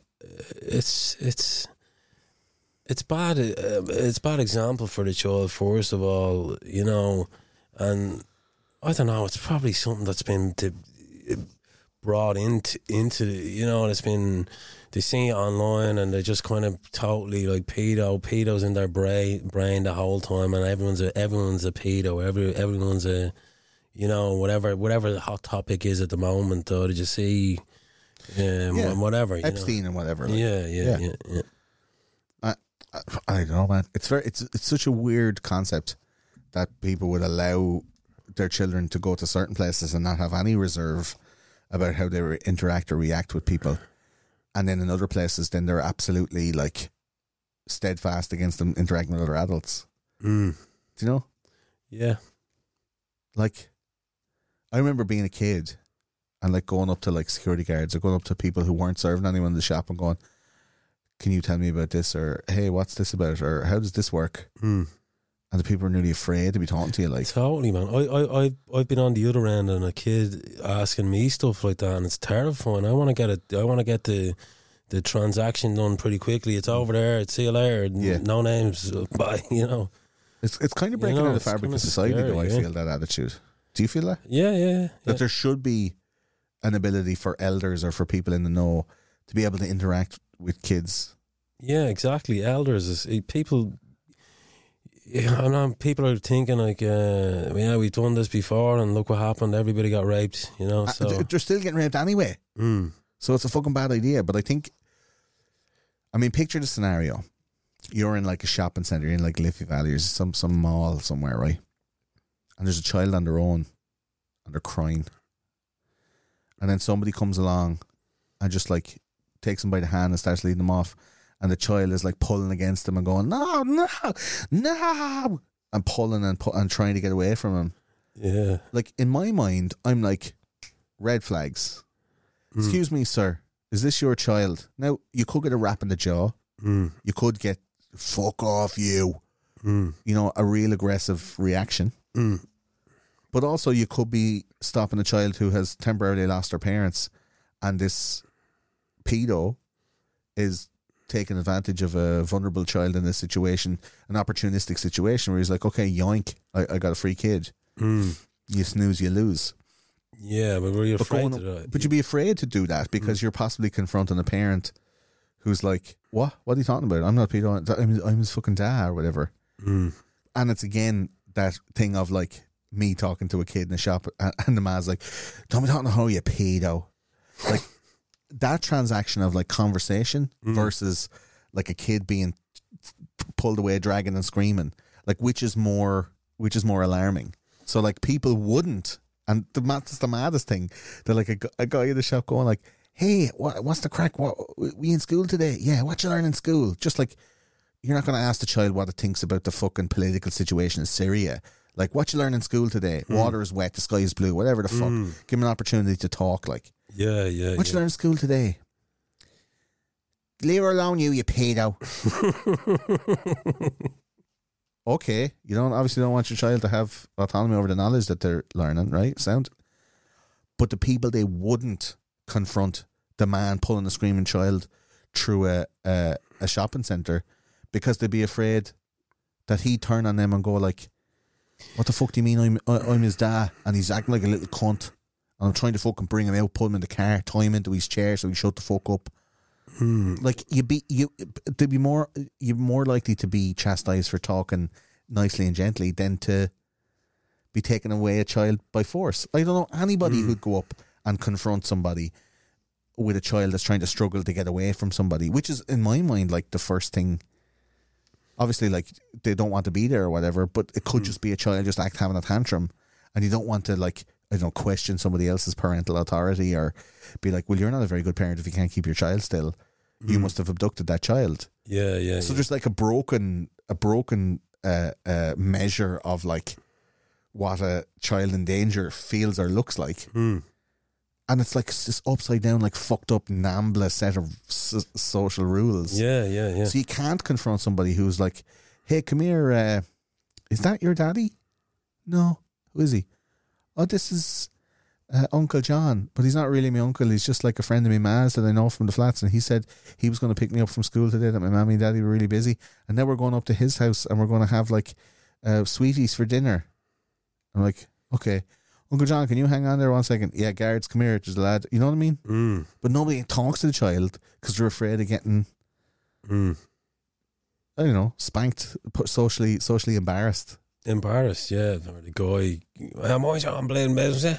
And they're like, oh, sorry. But- you don't, but- you don't want to feel that. But how mental is that? Like that's that's totally broken, right? You, you, you don't want to feel like that. Whereas in the shoe shop, the the girl who was like, uh, "Why you pedo?" She's making you feel like that Yeah. as well. She's so you're still going to make the feeling is still the same kind of thing, you know. You know, But it's stopping adults interfering in the lives of children if they're not directly related to them. and I understand that. I understand that that's like an imperative. Mm. But at the same time, that same social contract, that same social uh, uh, construction is what will make somebody not confront the abductor of your child potentially. Mm. Like you going, stop talking to my child, you pedo. Mm. That could be the person who would stop somebody abducting your child in Yeah. another situation, but feels so socially constricted So she she's that they're try- not going to say anything. she thinks she's saving her child from a pedo, whereas she's actually making her child pedo fucking friendly over here. Like, Yeah. you know? Creating a social construct that makes abducting a child easier because people don't want to be susceptible to criticism. So no one's dealing with children. No adults are dealing with children that are not direct blood relatives at all. It's almost dehumanizing other people's kids so that no one's taking care of anybody. And that's why you still have fucking 800,000 kids a year in America going missing. 800,000 800,000? 800,000 kids a year go missing in America because people don't say, hey, is that actually your child? Because it's fucking screaming and, and you have to drag it across the floor.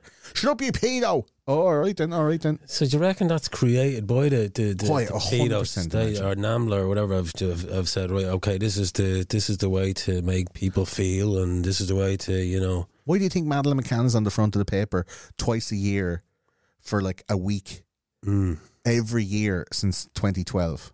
Yeah, No, since 2007.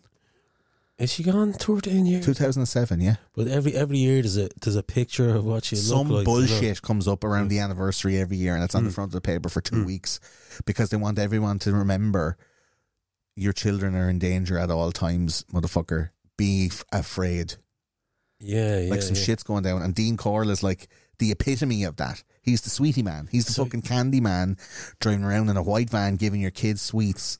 Do you want to get in the van? I'll give you a bag of sweets. Like that's what we were told when we were young. Mm. Don't fucking get in the van with the man who offers you sweets. So do you reckon the pedos are putting uh, Propaganda. Ma- yeah. Madeleine McCann is the face to you know the the Arnie or whatever the Yeah. fucking the, the the face of abduction. The, the poster child for is helping us get the get the kids like to break society down so that they won't confront people. I that's what I do believe. Yeah, I wow, think that. that's a mental thought really. I mean, is it plausible or am I talking shit? It's certainly plausible. Anything like you know, it's you know, you, you wouldn't believe anything or wouldn't not believe anything really. You know, But uh, what I'm saying is, is that is that the way society is actually structured? Is that just my own personal perspective? Like that's the experiences I've had and how I feel about it. Like I don't know if anybody out there would conf- like uh, we're kind of conditioned not to confront uh, domestic domestic situations. If somebody is like, I mean, I've been in situations where I've seen a woman like punching the head off a fella, and because she's a woman and he's a fella, he can't hit her back. And I've often spoke up and said, "Here, stop fucking hitting him, will you, you cunt?" Hmm. And then he's just looking at me, going, "Dude, stop, don't, please." Hmm. And you're not, you're not, you know what I mean? Yeah, I- I've, I, I'm in the taxi, you know, and I've, I've Yeah. seen it. Seen lo- uh, not loads. I've seen it a couple of times of actually well fists and stuff. And girls are girls are vicious, man. But the guy has to, He has to. you know, Because if he hits her once, he's Yeah. he's the one that's going down for it. yeah, But that's the thing, like so, like m- m- male domestic abuse, uh, and as well, then there's a whole lot of shame around male domestic abuse. Imagine you came out and said, "Oh, my girlfriend is baiting the shit out of me." It's like, let's just hit her with a fucking frying pan or a hammer or something like. hit her a dig in the neck. but just grab her and say, "Let's stop, uh, leave Grab it out with you, chicken." Yeah. Leave it out, chicken, or I'll handcuff you to the bleeding Yeah. right part upstairs. It's Louis C.K. with the child. It's like if I hit, if I actually hit you, I destroy your whole skull. But like they're they're ashamed to say it. They're emasculated. Hmm. Um, if they say it, then they're like a pussy. They're not a real man. If they're reported or whatever, hmm. and then the woman is emboldened then by society and by you know the. I don't want to say girl power because like you don't want to drag feminism into it, but this hmm. whole thing of like, you know, believe all women and women are right and whatever. She's like, if she says, she gets confronted, she's like, yeah, well, he was baiting me and there's nothing he could say about it. He's hmm. coming out looking like fucking Rihanna, hmm. going three rounds with fucking Chris Brown, hmm. and everyone's all like, well, you're a man, you should be able to defend yourself or just get out of that situation, and it ends up in a victim blaming type thing. And it happens for women too. Don't get me wrong, in domestic situations, but like out in public. I was in a hotel lobby coming out of a gig one night, and I saw one, and, and the man was about six foot four, and she was fucking baiting the face off him, and all it would have took like was like he, if he just give her a hug and a squeeze, she'd be fucking out like a light. Yeah, He was massive. just you And he was taking raps to the head, man, and I just went, "Here you, you stupid cunt, give that up." She's roaring at him and boxing him. I was like, "Give that up, you fucking cunt. Sit down." She was like, "It's nothing to do with you, fucker." And I'm like, "You're annoying me. Looking at you. Sit the fuck, fuck off." Mm. He was like, "Man, come on, please stop." And I was like, "Man, fucking put your fucking hands up. Just put your hands up over your fucking head. Don't let her hit you in the head." Like he's like, "I don't understand, man. Come on, they know it's nothing to do with you." And I sat, I picked a chair and I sat in the lobby and I sque- like, like squeezed the chair out over tile floor and I put the chair and I sat and I, I put my ha- head on my fist like that. And I just, I sat there looking at the two of them doing it for 15 minutes. And every time he, he she hit him, I went like that. Shh. Shameful. Oh my God. Like in a that. hotel. What were you? What were you In a doing? hotel Just lobby about two o'clock in the morning, waiting on a taxi out the country Okay, for yeah, a, yeah. a ride back into town wow. after a gig. Mm. And I sat there and I was like, oh, that's terrible. She was like, shut up, you. And I was like, you shouldn't be doing that. Mm. Terrible carry on like this. And everyone was like, Gordon, stop it, stop it. stop it. I was I had a few drinks like, Yeah, yeah. like, oh, stop it. You're fucking embarrassing everybody. I'm embarrassing everybody. She's the one that's fucking ki- baiting the shit out of her boyfriend in front of everybody and no one is saying nothing about it. Like, Yeah. what the fuck? If it was a child she was baiting, would you say anything about it? Mm. No, probably not. Did you know her boyfriend or something? No, didn't know any of them. I just thought uh, now per- personally myself, I just let it go. I'd be like, I was like, will I call the fucking guards? I was like, mm. I'm going to call the guards on this bitch. And your mom mm. was like, please don't call the guards. And I was like, she needs a fucking night in the cells. She- A dig in the head to stop her in her tracks like that. And she's, if someone hit, hit you like that, the only retaliation, you get a fucking dig in the neck. Yeah, totally. Yeah, I, I, chick in the car one night. She was in the back and the guy was in the front, and she had no seatbelt on. She was riding him up already. She took her seatbelt off and was in the middle, you know, between the between the two headrests, and just chatting to me, coming on to me. The Just wreck right. just complete. Up, like- Anything he said, she was just like, "Shut up, you dope, you." Yeah. I was like, oh yeah, bleeding, stop, you know. Anyway, I had to jam on the brakes at one point, and she came through the middle of the bleeding car, and he started laughing, and she just he he actually got out of the car. I had to pull over the car. He got out of the car and fucking legged it, and She I started giving She digs? stayed in the car. She. She actually she climbed through the middle of the car like it was the fucking 1980s, you know, just through the did, and just sat there. It's just just driving. I was I was like, fucking, I better drive, you know. Yeah, So I might be next. You know what I mean? She was a crazy bitch, man.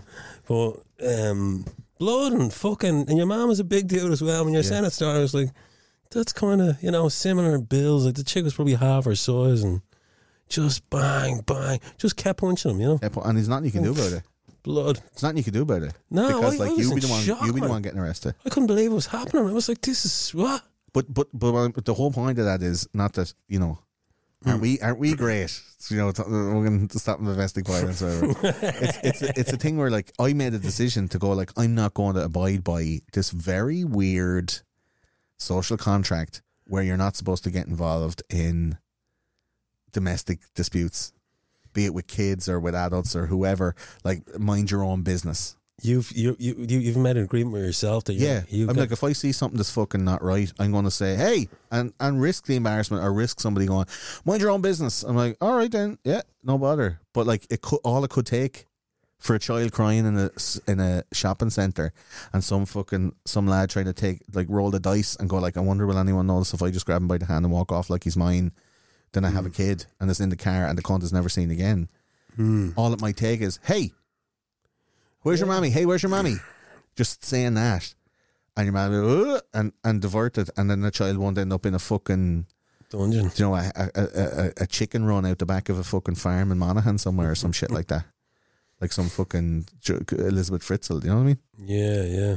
But that's an agreement I made with Well, myself. like- play to you. but yeah, but like I, I, I don't know why it's a it's allowed like that domestic violence. Like it's you see ads on the telly for like male domestic violence, Mm. And it was a real disturbing one where you're, it was a woman getting off an elevator and she's walking down the hallway, Mm. and then you see the man at the at the door and you hear the shouting and your one your one is walking through the hallway and she looks in and the man is there and he's like been crying and he looks like he's after getting a few digs.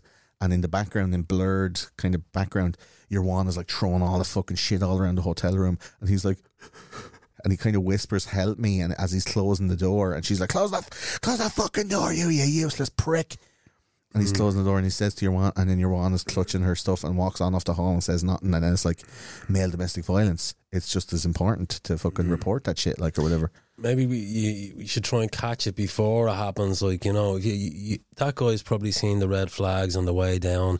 You know, the girl. You know, little things he's let go because he's- no one's touched it in so long. You know, he's just like, oh, Yeah, fuck, yeah. I'll take it. You know, yeah, Yeah, yeah. whatever.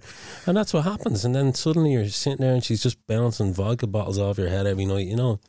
It's it's uh it's a fact. You have to fucking nip it in the bud at the start. If you see the red flag at the start, get the fuck out there and not be But it's- it's- crying on an advert fucking two years later. But it's easy to say that too, as well. You know, sometimes you're in it. You, you know, you might have a child together or something like that, and you're you're maybe financially uh, tied together to a situation, but people don't call it out. Mm. Just as, just the same.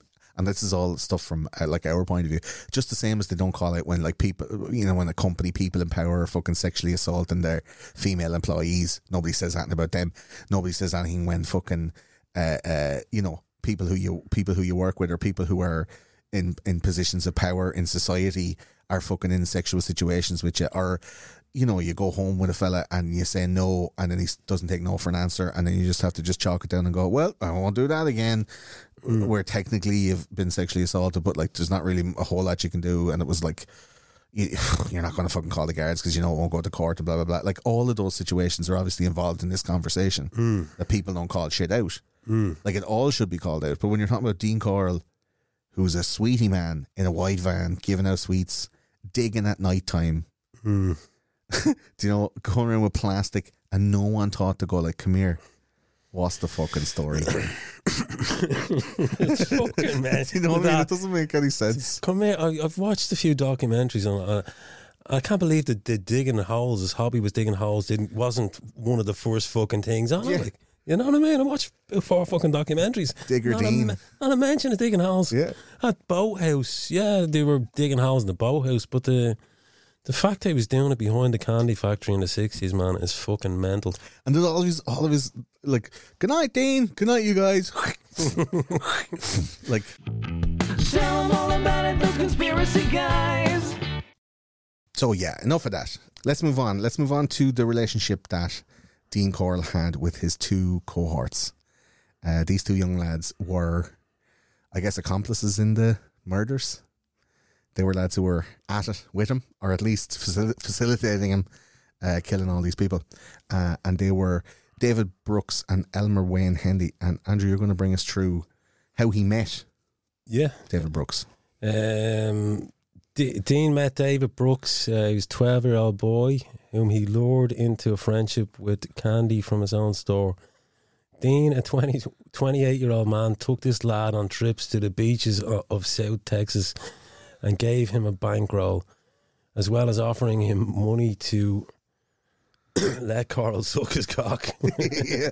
He's like, "Here, I'll give you twenty euro if you let me suck your dick." I'm like, "That is that's a Just great take day on, out. yeah. That's a great afternoon, yeah. man. Stick a wig on and, Yeah. and Get a bag of chips and get your Mickey sucked on the beach. Thanks, a Dean. few quid in the bank after Yeah. as well, yeah. But uh, Brooks say uh, Dean as a kind of father figure was supporting his independence by Dean to have a bankroll, not go to school and run errands from like an employee. This relationship would change drastically when Brooks would be tasked with helping out in the murder process. But this was definitely a grooming and trust exercise that resulted in complete compliance. He, he totally had control over him.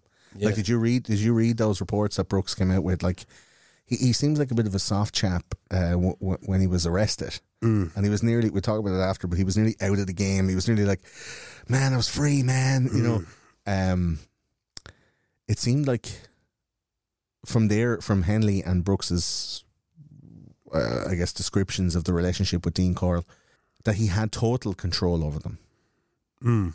Yeah, total. Yeah, of course. Yeah, Brooks he met as a twelve-year-old kid. Yeah. Um, I don't know. Is he Still from believed in Santi, probably, like you know, just out of that phase? Really, you know.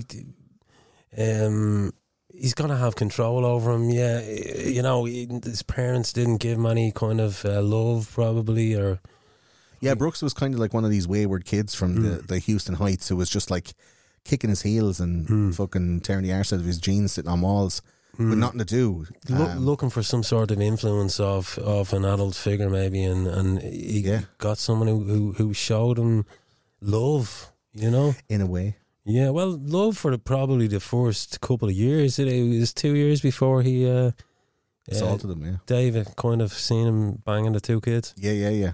Or like uh, he was he was sexually assaulting him, Mm. but it took a few months, Mm. and then as Brooks walked in on Dean doing that thing we talked about in a sec, Yeah. yeah, like it was f- two full years before he saw the gravity of the situation. Yeah, well, Like that's enough of a time for a twelve year old to make a bond, like with a twenty eight year old man, like a big brother mm, slash father type figure. He's obviously from like a broken home, some shitty shit going on in mm. David Gi- Brooks's house. giving them weed and drink. Like, come on, like huffing that- paint and glue and yeah. like yeah, it'd be pretty easy to. Mm, you think you're living the dream, man? Mm. it, give us that joint there, and It would be pre- like I mean I'm not saying I, I wouldn't condone it in any way or whatever, but Mm. like it probably would be quite easy to uh, convince a twelve year old to do whatever. After a little while, you get to know them and mm. like I guess that's why pedos do what they do, like to, with with kids, because they're lads who are in full control. They want Mm. to have control. It's much harder to do that with an adult. But if you're conditioning a child to to do that, you don't. There's not a lot of. Do you I mean there's not a lot of pushing that you need to do to get a child to do something? Yeah, Not a lot of training. I mean, yeah. because they'll just accept what whatever you're saying. Um, there are some questions online about Brooks and, and Henley and their willingness to cooperate. That they maybe had some kind of streak of evil inside of them.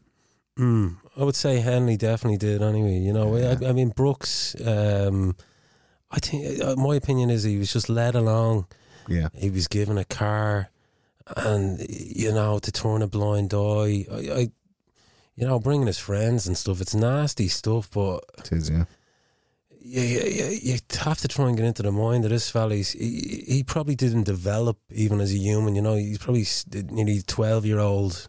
Yeah. you know, inside for the Like a twelve year old is still a child. To be fair, yeah, yeah, certainly. twelve year olds now, and I think also we're talking about like the propaganda machine behind the paedophile elite. Mm. They're they're creating a a, a whole uh, society where people are not intervening in other people's children's business. Mm. Um, they're also trying to fast track the maturity aspect of a child's, you know, adolescence. That like tweens are now kind of sex doing sexy dances on TikTok and putting Mm. on makeup when you're 11, and it's kind of like the bar for what people would see as grown, what people would see as mature enough to handle stuff is going down and down and down and down. Like when Mm. we were young, like I remember watching RoboCop. That's an 18s movie, and it absolutely should be. Mm. But I watched it, was like, Ugh, I was traumatized, but it was awesome. Like, you know, when your man is like covered in acid, he's like, and he's smashed by the van or whatever. Mm. But like, there's stuff now like in games and in TV shows, like you can watch Do you ever? yeah, I, I, you have a daughter. Like, did you watch when she was younger? Did you watch any of that Disney Channel shit with her? Like, did you ever see what she was watching? Yeah, yeah, yeah. Um, what was it? Uh, Lizzie McGuire. Yeah, like some of the Um, plot points and some of the characters in in that are, are really like genuinely disturbing. In Lizzie McGuire. In, in all of those types of like iCarly and Hannah Montana and these kind of Mm. things. Maybe not Hannah Montana, but definitely like iCarly. Mm. Like I've seen them in snippets, and I'm like, Jesus Christ, this is fucking morally repulsive. Mm.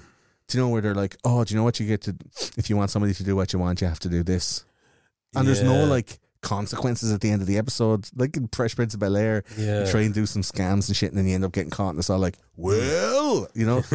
There's never any of that in iCarly. You just get away with it. It's all like, and Carly, bow, bow, bow, bow." Yeah, Disney. Like, It's teaching a girl to be a little bitch. Like, yeah, I think I've seen it. mm. no, I, And I'm, I'm, I'm, I'm going through it in my head now as Yeah, well. yeah. There's a lot of that, you know. Uh, Social engineering and kind of like manipulating people to get them to do what you want. mm. And now it's gone that step further where it's like sexualizing girls and boys, but sexualizing girls younger and younger and younger, making them seem more mature, making them seem like they're able for more than they're actually able for. Mm. Like David Brooks was 12, man. He was a fucking child. And as much as, you know, Dean Corll might have thought, like, oh, he's able for this, and, you know, because they can talk and walk. And, and like when they're 14, like, you look like you're a man pretty much. You know, you just have to Mm. kind of bulk out a little bit. But the mind of children, Mm. very easily malleable, you know? Yeah, yeah. But I'd say there was a point, w- you know, when he when David Brooks came back and seen the two guys on the bed, where he must have thought like, "Fucking, I'm gonna, I'm gonna go to the police. I'm gonna fucking." There was a, a, a- fight or flight moment. There had to be, and I think, and then he buys him a car. So he buys him a car to say, "Here, look, this fucking, there's the car." Yeah, you're saying down." nothing. Yeah, saying. And then you're financially beholden to them, and you kind of can't squeal then. You You're know? like, Jesus, look at all the other shit I can get. Yeah. 200 quid. There's some, I don't know. Like, there could be some guy, he was in school who didn't give him a bit of his radar bar or something, you know? And he's just like, I see. I cut off your thumbs. You know what I mean? He's on the right board then two weeks later. I bet you wish I became your a bit of your chocolate now, fucking Johnny, you know? you know what I mean? All I wanted was two squares of a dairy milk. All I wanted was a bit of your radar bar, you hungry bastard. Yeah, Look and you were, know, and now you're going to be gobbling more than radar. Oh, that's funny, man. Ah, shit. So yeah, we we go on with Brooks' story then with Dean. Um, yeah, Brooks's relationship with Corll was really predatory, and the shit rolls downhill as Brooks became a finder for Corll. Brooks walked in on Corll torturing a pair of teens and was offered money to stay quiet and not to tell anyone about the event. This started a quid pro quo relationship between Dean and Brooks, which meant that Brooks would source kids from and he'd be paid 200 quid a kid. Brooks got a green 1969 Corvette for his silence on stumbling on Dean with the two kids and would give him 200 for each new guy he brought back to Dean's. In December 1970, Brooks lured James Glass and Danny Yates, who were both 14, back to Dean's apartment, telling them that it was going to be a birthday party. Like that's mad that he would agree to source his mates, and it was for Henley and Brooks. It, they were bringing back their friends. How close were they? Were they, were they is this like?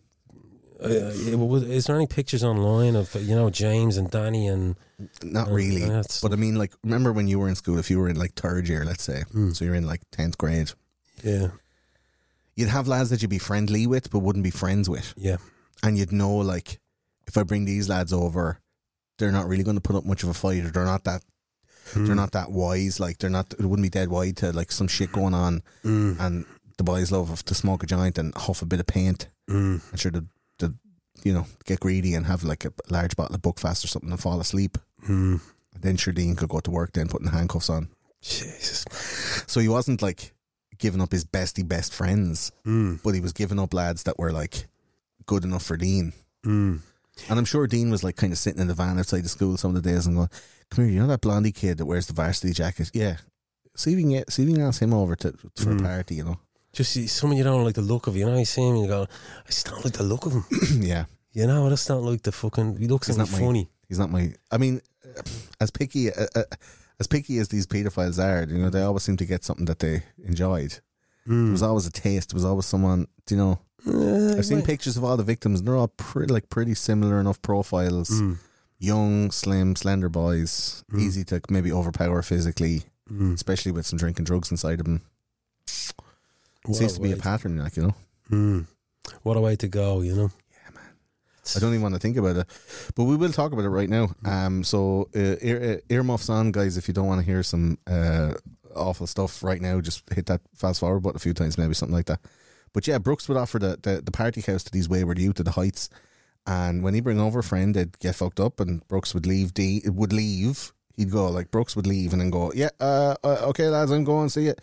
And the two boys would be rolling around on the ground, fucked up, and then Dean would begin uh, he'd he'd t- tie them to what was known as the torture board, and then just go to town. Uh, so this board was a sheet of plywood about as big as a teenage boy, fully splayed out in the Vitruvian man type configuration. It was uh, eight foot long and two and a half foot wide, and uh, there was holes in each corner. So that they could set up um, either nylon ropes, which used to tie the lads' feet with, or handcuffs, which is tie their, their hands together with. And basically, he'd just bind them to this board for easy transportation, I guess. Uh, stop him wriggling around, and they were also like kind of opened up wide enough in all the places so that he could get to wherever he wanted to get to, whatever hmm. orifices or organs he wanted to get his hands on. And then often, and this is like we're talking about Dean getting real prepared. Often before the torture, either a letter would be written by the young lad or a phone call would be made. Okay. So he'd make a phone call to the parents and say, "Oh, I'm going over to David David Brooks's house for the night," or uh, "Dear mom, uh, I don't like living at home anymore. I'm going to California. Uh, you know, love to love to pop and like Sparky the dog, and I, I maybe I'll see you sometime. Love, you know, James or whatever." So there's one hand free. There's, there's one hand free to the letter. Well, obviously he's going to he's going to write be the- like, uh, "If you don't write the letter, I'll cut your ears off like Reservoir Dogs." Oh, or he's, a, he's a knife uh, just Yeah, at the yeah. kicker door, like you know. yeah, just, yeah, yeah. just tiddling right the fuck tiddling, Oh Jesus! tiddling your gicker. Hi, mom. He's just like that. Don't fucking say, it. don't fucking say that. But yeah, he he uh, he. That was the thing he do often, and all of these parents have these letters that later on were found to be, uh, you know, murder victims when they found bodies and bones and stuff like that. I mean, you can only imagine the roller coaster of emotions where your son goes missing for f- seven or eight days, and then you get a letter to the house that Dean Corliss at their post, and mm. and then you're like, okay, well, geez, at least James is safe, you know, in California. And then you find out, like, Dean Corll, local Houston Heights mass murderer, killed a bunch of teens. And you're like, oh my God, is our son one of them? And you find out, yeah, he, he is. Like, it'd be so shit.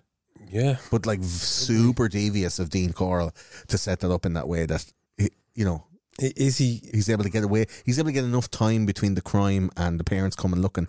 It was just another layer. Like we talked earlier on about the police um, willful ignorance or whatever.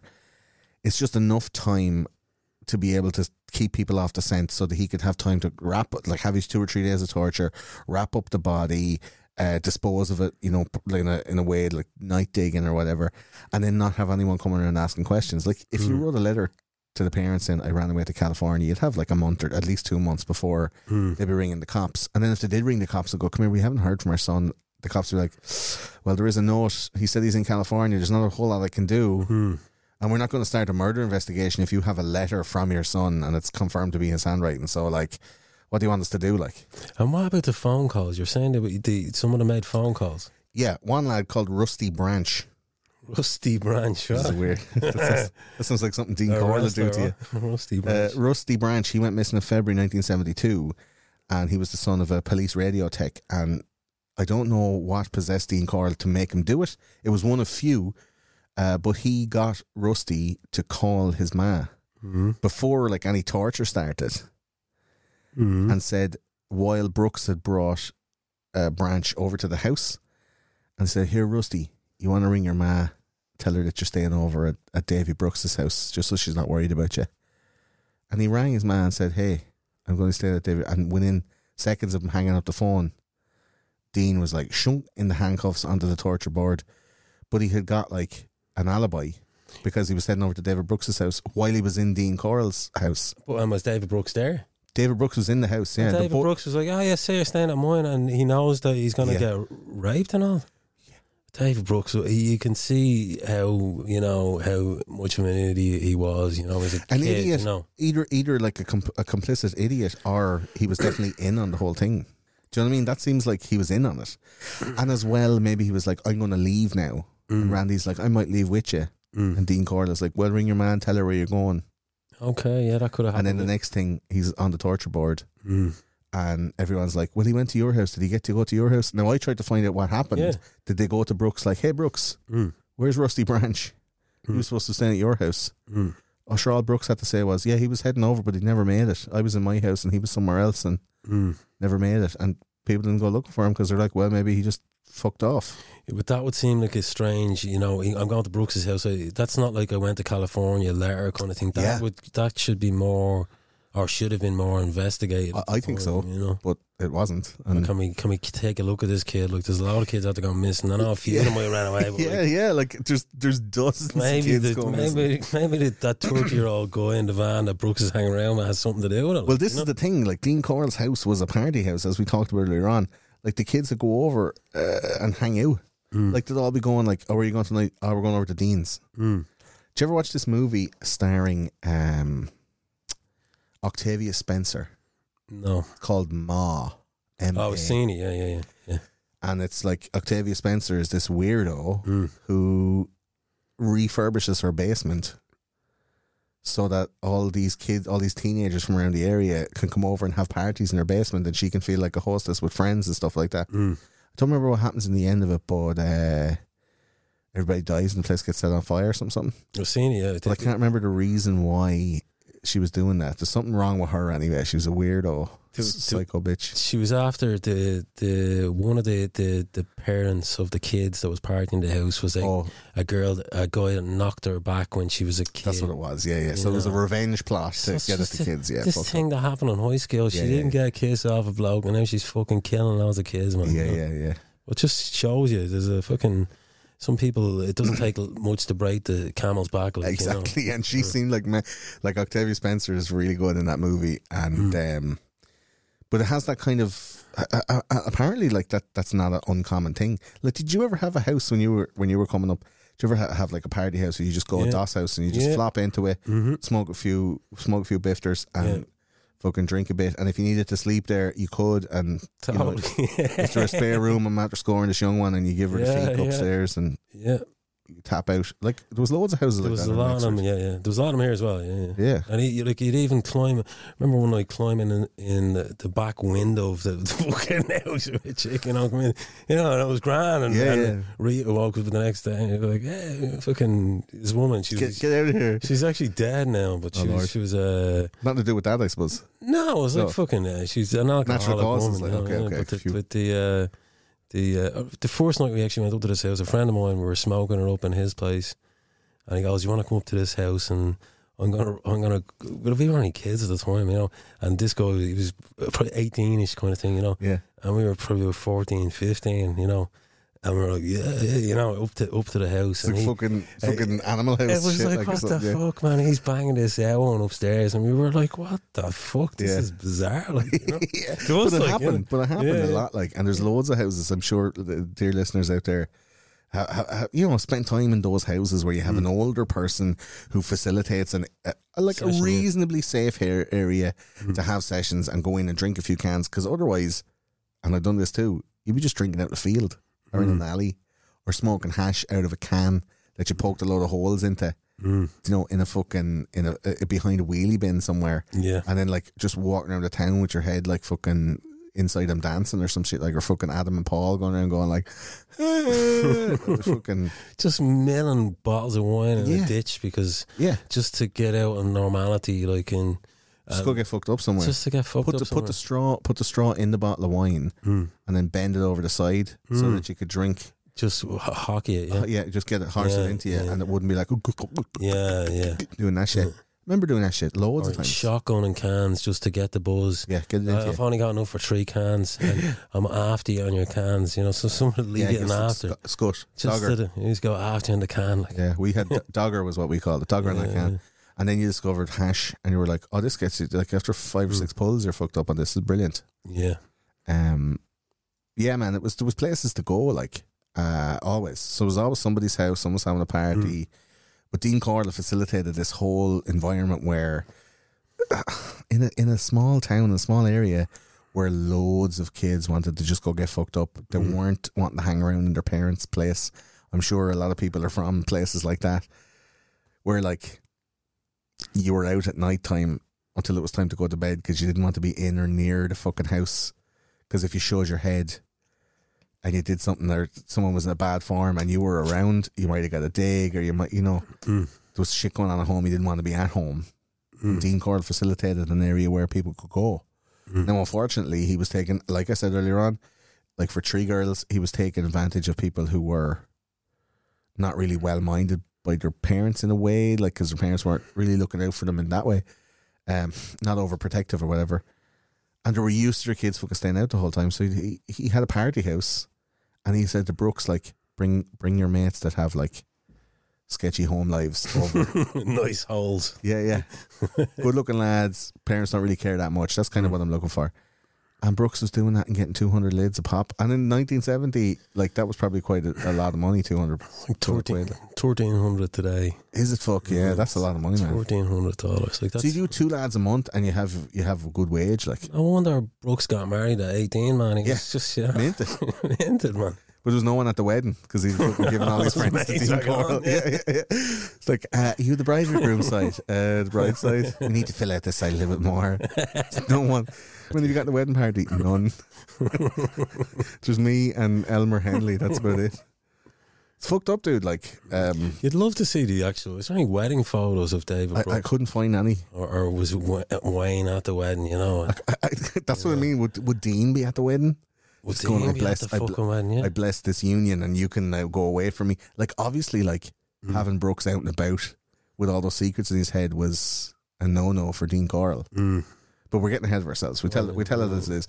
So, um, uh, yeah. So these these young lads were wanting to run away, and it was predominantly young boys because he was, you know, uh, I guess homosexual tendencies. He wasn't capturing or raping girls. So Dean had uh, what was known as, and now earmuffs.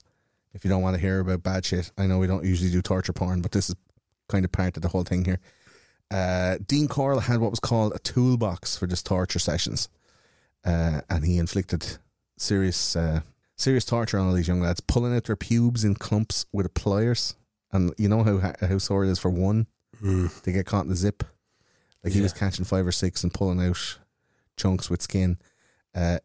Like you said earlier on, his favorite thing to do was to insert a thin glass rod into the penis, into the urethra, and then break it off at the top. And then what he'd do is he'd smash the penis so the glass would be inside. Jesus. It's like a whole, a whole like a bulb that's like two or three centimeters wide, and it was used like medical equipment.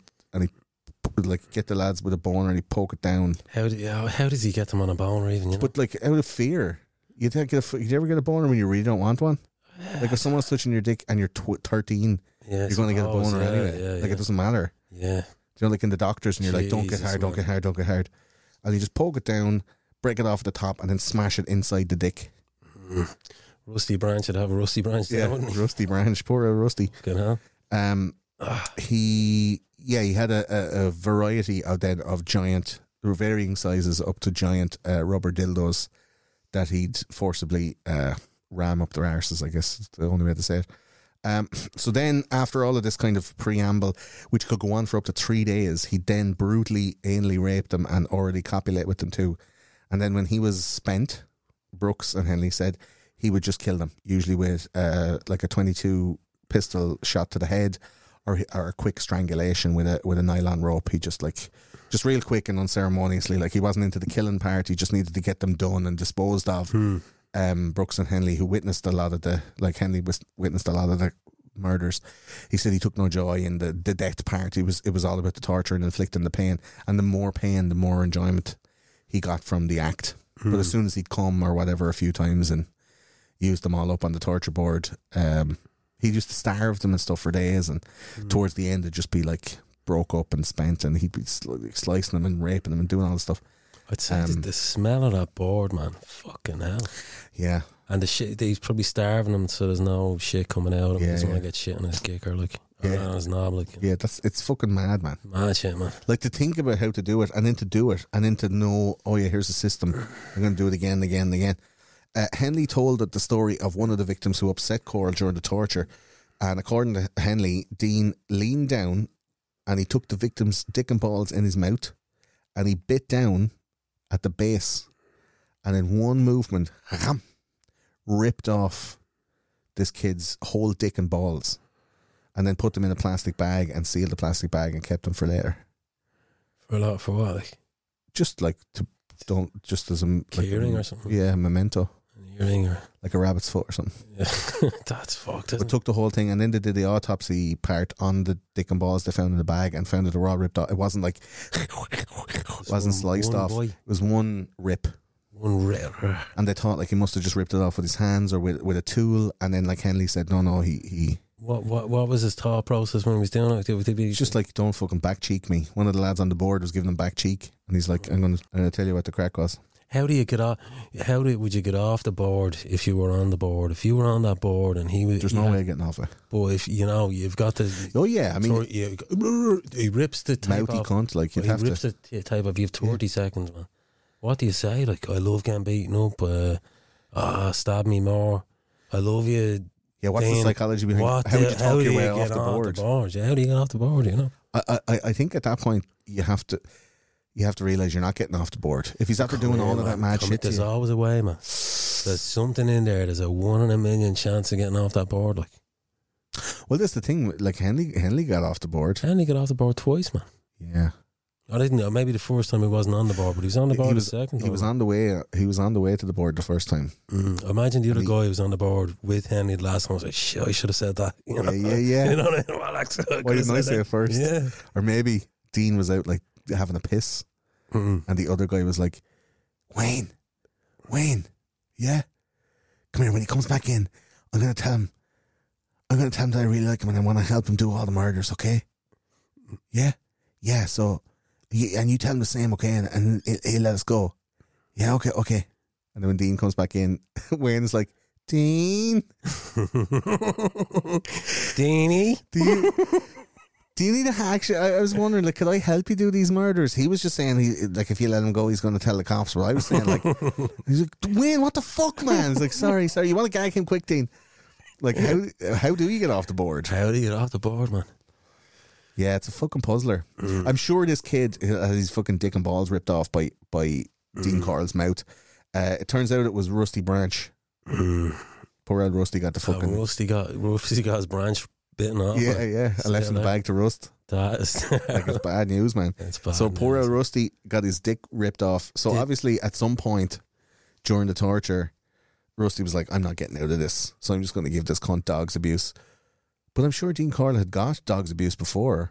Yeah. But what did Rusty say to him to make him go that far to That do that shit? is Mickey off, man. Did did now? I'm not. I'm speculating. Was Dean into?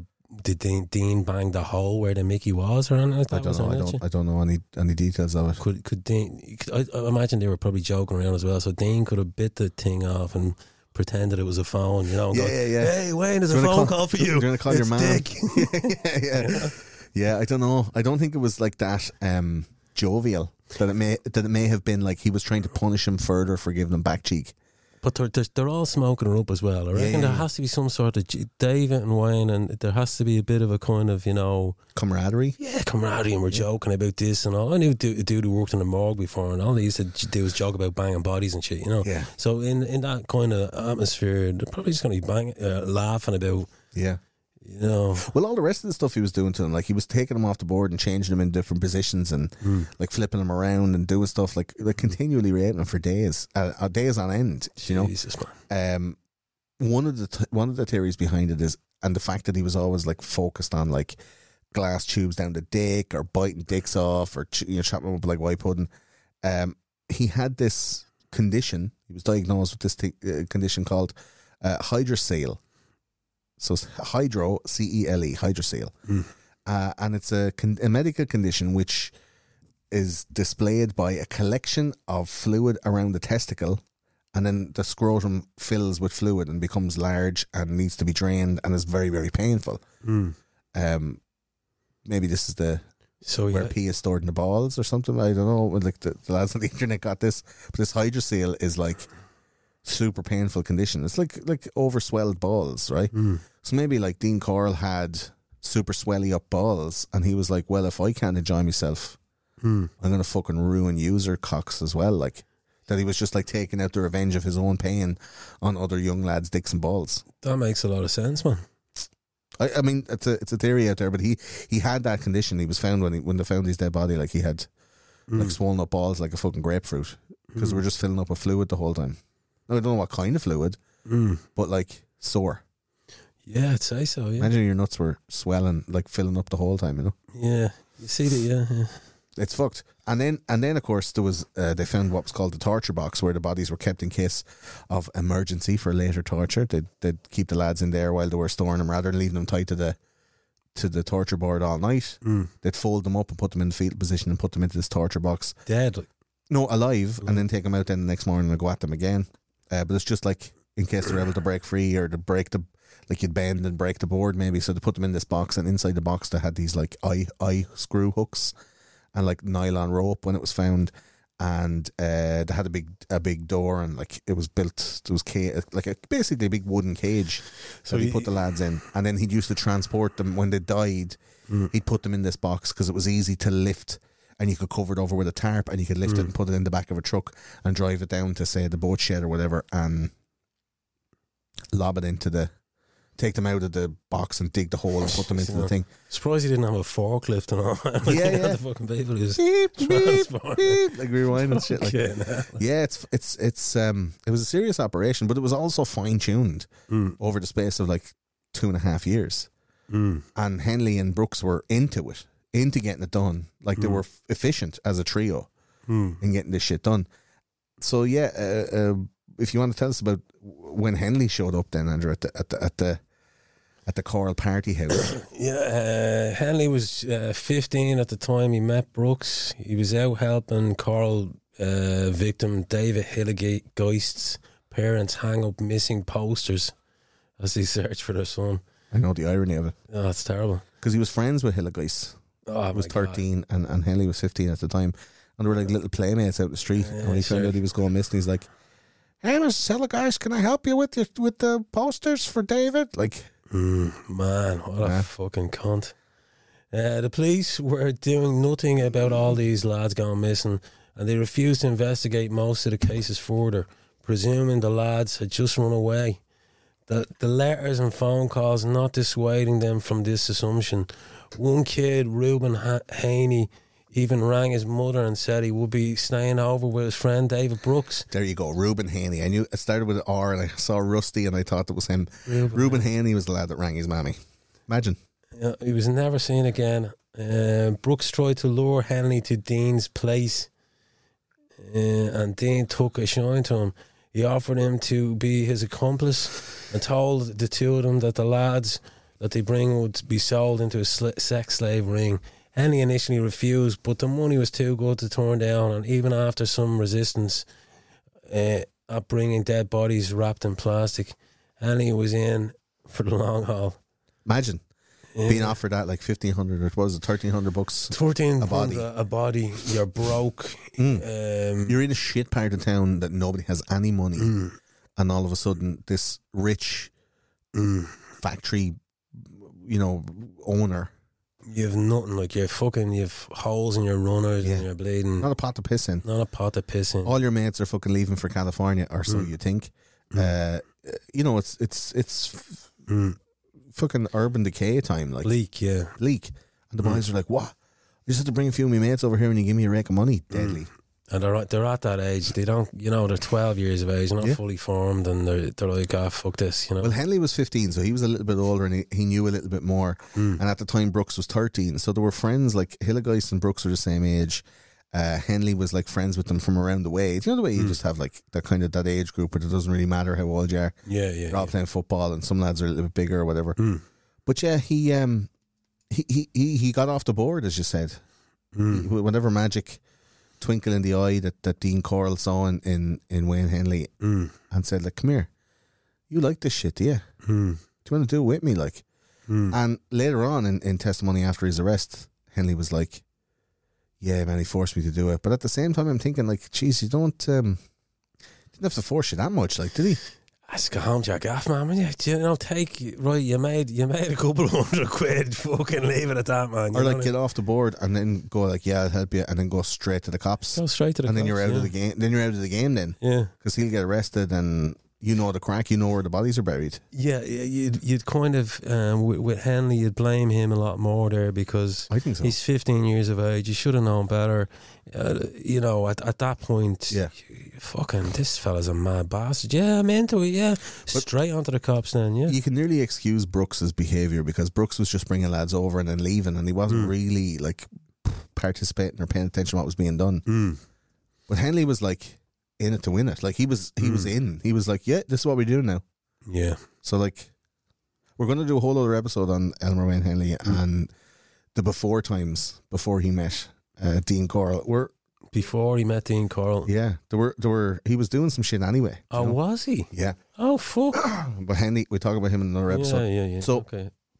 Yeah, poor old Ruben Henley. the ring is mad. Like Henley was fucking scooping these lads up, and um, the two lads, Henley and Brooks, together, they named a lot of the lads that they had that taken a part in killing it after they after they got arrested, and a lot of them were their friends from the local area. Like imagine, like all your fucking mates. Mm. You know, we were joking at Brooks's wedding. There was no one in the groom side, but like Yeah, it's for real. Like thirty lads and more. that's a lot of lads, isn't It's it? a lot of lads from the one town. lot, you know what I mean? in that very specific age demographic. Mm. Like how many in any town, how many lads will be of any age in a certain group? So let's say from my hometown, when we went into like say first year in in secondary school and high Mm. school, right? In my year, there was hundred lads split into four classes of twenty five. There was another first year in the Peters, which was around about hundred, and then another set of lads who were in the tech, about about hundred of them. Mm. So that's three hundred, and then and that's just in the town area. Mm. That's in one town of like twenty thousand people. So if you say 300 13 year olds that Mm. year, there wouldn't have been much more uh, boys. There was three boys schools, Mm. so there would have been much more in the town. There's other secondary schools that are out, in the, uh, uh, you know, just but just for handy numbers, 313 year olds Mm. uh, uh, that year, and Corll and Henley and Brooks killed almost thirty. So that's ten percent of the population of a whole age age range Mm. were gone. So can you imagine in in my school where there was a hundred lads in the in the year in that year that were Mm. split into four classes of twenty five, and then over the course of like a year and a half, maybe Mm. a whole one of those classes just disappeared. Dead, yeah. They just disappeared and never came back. Mm. You'd notice. Yeah. It'd be very visible. But it, the, the fact that this was a party gaff and kids went there over a certain age, how the fuck? What would he? But was he interviewed even about the whole thing before this, Corll, uh, at all? No, no, there was no suspicions. Like No. the cops would be fucking on that like flies around shite. Mm. Going, what's going on around here? Just young lads doing drugs. At the very minimum, Mm. there's young people up here being allowed to do drugs, being facilitated by an adult. What's going on? Yeah. At the very minimum, Mm. right? At the very maximum, they would like view the people going in, and then they weren't around anymore, and then the parents are going, "My son is missing." I was like, that that young lad used to hang around a lot at the Corll's house. I wonder, and go and ask some fucking questions. Mm. Yeah. Like nothing was done about it, and the Mm. police are definitely like at a serious fault there. Yeah, big time, yeah. Definitely. Um. So yeah, uh, they admitted to helping carry bodies with Corll. Uh, they attempted to, or they admitted to uh, laying down plastic sheeting, digging graves, and loads of other shit like the crimes and the murders and stuff like that. Henley tried to uh, extricate himself from the situation and attempted to enlist in the army at one point, but Dean had ins- expressed interest in his younger brothers and said to Henley, I mean, if you're not here, who's going to be around to protect your little brothers from me? So he decided to not go to the army. and He decided to stick around and protect his his his kid brothers. Like that's some fucking that's some workaround shit. Like predicament there, you know. Uh, Yeah. a kid that age, you, you, you're not. Um, you're gonna think deeply about about that. But the, I mean, he should have just fucking got rid of bleeding Dean here. Give me that gun. See you later. And You this, know. this is the thing. You, you end up pushing somebody so far that they will do something like that. Hmm. But he went like, ah man, if you're out of the game, I mean, there's nothing standing between me and your brothers being on the board. Mm. Yeah, Of course, that's going to make you shit yourself. yeah, but you would you not kind of be go to David here? Look, this fella's fucking nuts, man. He's going after me brothers and all now. Now we're getting rid of all our mates, but they're Yeah. brothers, man. Yeah, We gotta get rid of him. we don't touch the family. We gotta get rid of the fella. I'm sure, like that risk was there the whole time for Dean Corll, but Hmm. like he was just doing whatever it took to make the white stuff come out. And I'd say Hmm. he just caught in the frenzy of it. Like he's like, I have these lads now. They've done like they've done. Think about the weight on, and I'm not trying to sympathize with a murderer, but the weight of guilt and the whole situation and everybody's fate and all this stuff like are all is all laying on the shoulders of Elmer Wayne Henley. Mm. Like that he's like, I can't get out of this. I committed loads of murders. If I rat on Dean, I'm going to jail myself. Do you know? Yeah. So Brooks then at some point was fed up with the situation, and after the summer of of many many murders, uh, 1973, with five lads kidnapped and killed, uh, in just July alone, Mm. so that's more than one a week. Brooks went fuck this and married his pregnant fiance, and they moved out of Houston Heights and left Henley as Corll's solo apprentice. Mm. He was out of the game. Mm. And this was only like a few months before the inevitable end of the whole uh, situation. Yeah. You feel sorry for Brooks in a way. That, you do and you don't. you know. I mean, as much as you can feel sorry for, like, Mm. I don't know, Ed Kemper being really Mm. mistreated by his ma, yeah. doesn't excuse chopping her head off and then fucking her throat hole. Yeah, yeah. I mean, it's a quid pro quo type of reaction. Like, is that you, No, get, you get what you give, you reap what you sow, you rape what you sow, I suppose. yeah. but like just I don't know, man. Dean Corll is uh, bad to the bone. So just very quickly, the victims of Dean Corll, Jeffrey Konen uh, was killed in September 1970. Uh, uh, apparently, his first victim, uh, he was a college student who went hitchhiking, and then you know Dean got him, tied him up, and um, I guess the professional way with which he dispatched of uh, Jeffrey Konen leads police to think that this wasn't his first rodeo Mm. he had him tied up, gagged, strangled, and you know, pretty pretty well trussed up, Yeah. um, spatchcock or whatever. Mm. And uh, I think personally, and a lot of people on the internet think that Dean Corll was murdering all the way through the sixties, all the digging and all that stuff. Like that, nineteen seventy was the first one that Henley could kind of confess to or, or Mm. Facilitate the confession too. Um, No, definitely. but he was definitely doing something yeah, of course. The David caught him with the two kids. He Yeah. probably caught him that time. Then he let them in on his little fucking thing. yeah. He's digging holes all his life, man. The he just got caught fucking- by yeah. by Brooks, and it started that kind of Mm. apprentice relationship. And he was doing it on his own for a long time. Mm. Um, the next lads then Jimmy Glass, James Glass, and David Yates, December nineteen seventy. Uh, they were most likely th- those lads you just said that that Brooks caught him at. Uh, Brooks walked in and he was walking around in the nip, you know, with a boner, Mm. uh, and he was just after going at James Glass's body, and Brooks was like, "What are you doing?" He's like, "Oh shit, come in here, I'll give you a car. Shut up, shut up." he managed to uh, get away with it, I guess, and uh, they went missing during a church service. Those two lads went, "Oh, we're just going to go sketch out the, out the Mm. door, Go for a smoke. out for a smoke." And this is the reason why a lot of parents in America are like, "You don't leave the church, don't leave," you know.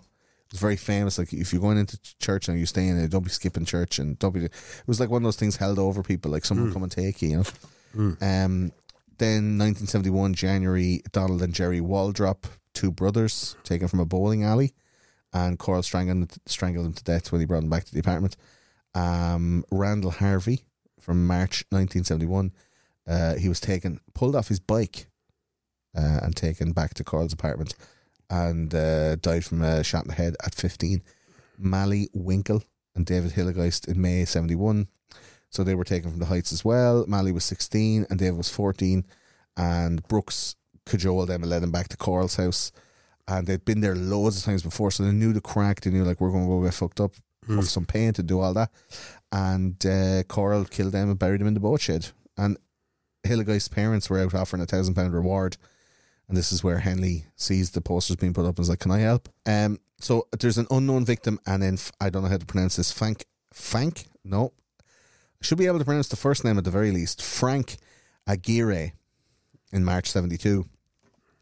This is after Henley had joined the operation, and he picked up a random lad that was on the street. and They didn't know his name or where he's from, so that's why he's unknown. And then they found the body in the boathouse, and then um, Henley brought his friend Frank. I think it's maybe it's one of his good friends as kind of like an initiation to show Dean his loyalty. Uh, they worked together at the Long Long John Silver's fish restaurant. Um, and this guy had a fiance and all this kind of stuff. And uh, yeah, man, bad, bad, fucking bad juju. Uh, and then Mark Scott in April '72, another friend of Henley's that he brought, and um, they didn't uh, rape or torture him, but they just strangled him to death. I guess he, but they weren't. Henley Henley brought him back, and He wasn't the scratch. Dean wasn't. Yeah, Dean wasn't wasn't into it. Into it, yeah. Uh, and then Billy Baulch and Johnny Delome in May 72. Uh, Billy was 17 and Johnny was 16, and they were hanging at Billy's house. And they went out to get sodas, and Corll got him into the house, kind of going, Hey, do you want to come for a party? And then 14 months later, in July 73, Michael Baulch, who's Billy's little brother, was also picked up by Corll after he's get, got a haircut and he was asked to come over for a few scoops. How could how could her parents let the boy go anywhere after that? You know what I mean? It's, your brother's missing. I'm gonna fucking watch it every Someone lifted him off the street, Oh, and yet Jesus. Michael Baulch was allowed to go and walk around. Mad. um, Homer Garcia and then two other unknown victims um, was in uh, driving class, and he got Homer to come over. Billy Lawrence then was fifteen, and he he was forced to write a letter to his dad, so he was he was leaving for California, and he'd be back.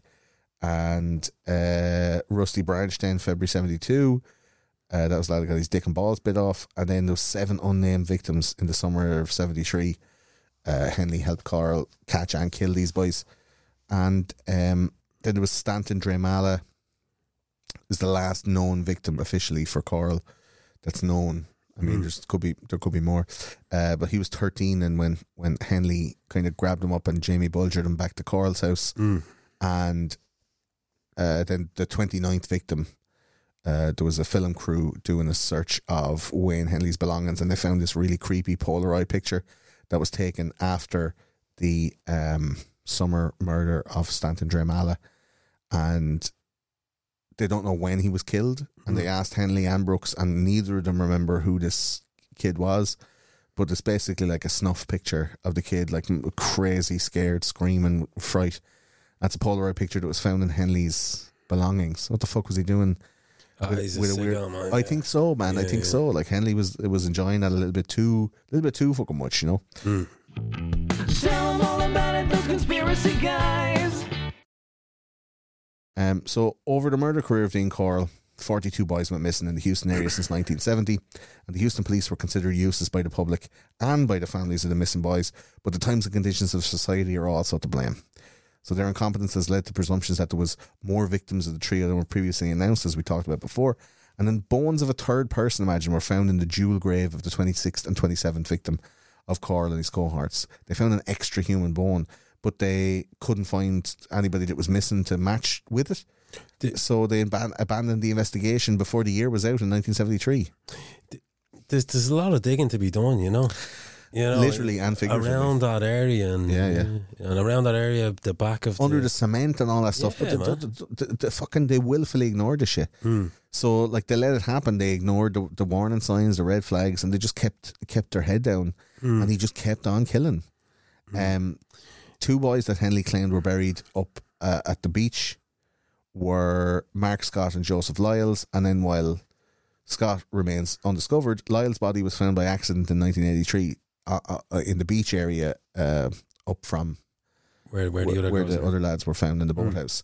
So like there was four different burial sites, Hmm. and the beach hasn't been properly excavated, and it definitely should because you know, there'd be kids digging a fucking hole one of them days and they'll come across somebody's skull. Mm. Like there's loads of people buried under there, and there could be many yeah. more. That could have been one of the first places Corll was burying lads from the '60s. So there, who knows how many is there? You know, But he's prolific. He's doing it since the guys uh, joined him. He was doing weekly weekly rapes, wasn't he? Uh, uh, towards the end it was yeah one one a week for the whole summer. He got eight lads one summer. Um, but the thing is, the timelines of the bodies found and the murders and the, the known murders, uh, they don't match up with this prolific twelve month period before um before incarceration.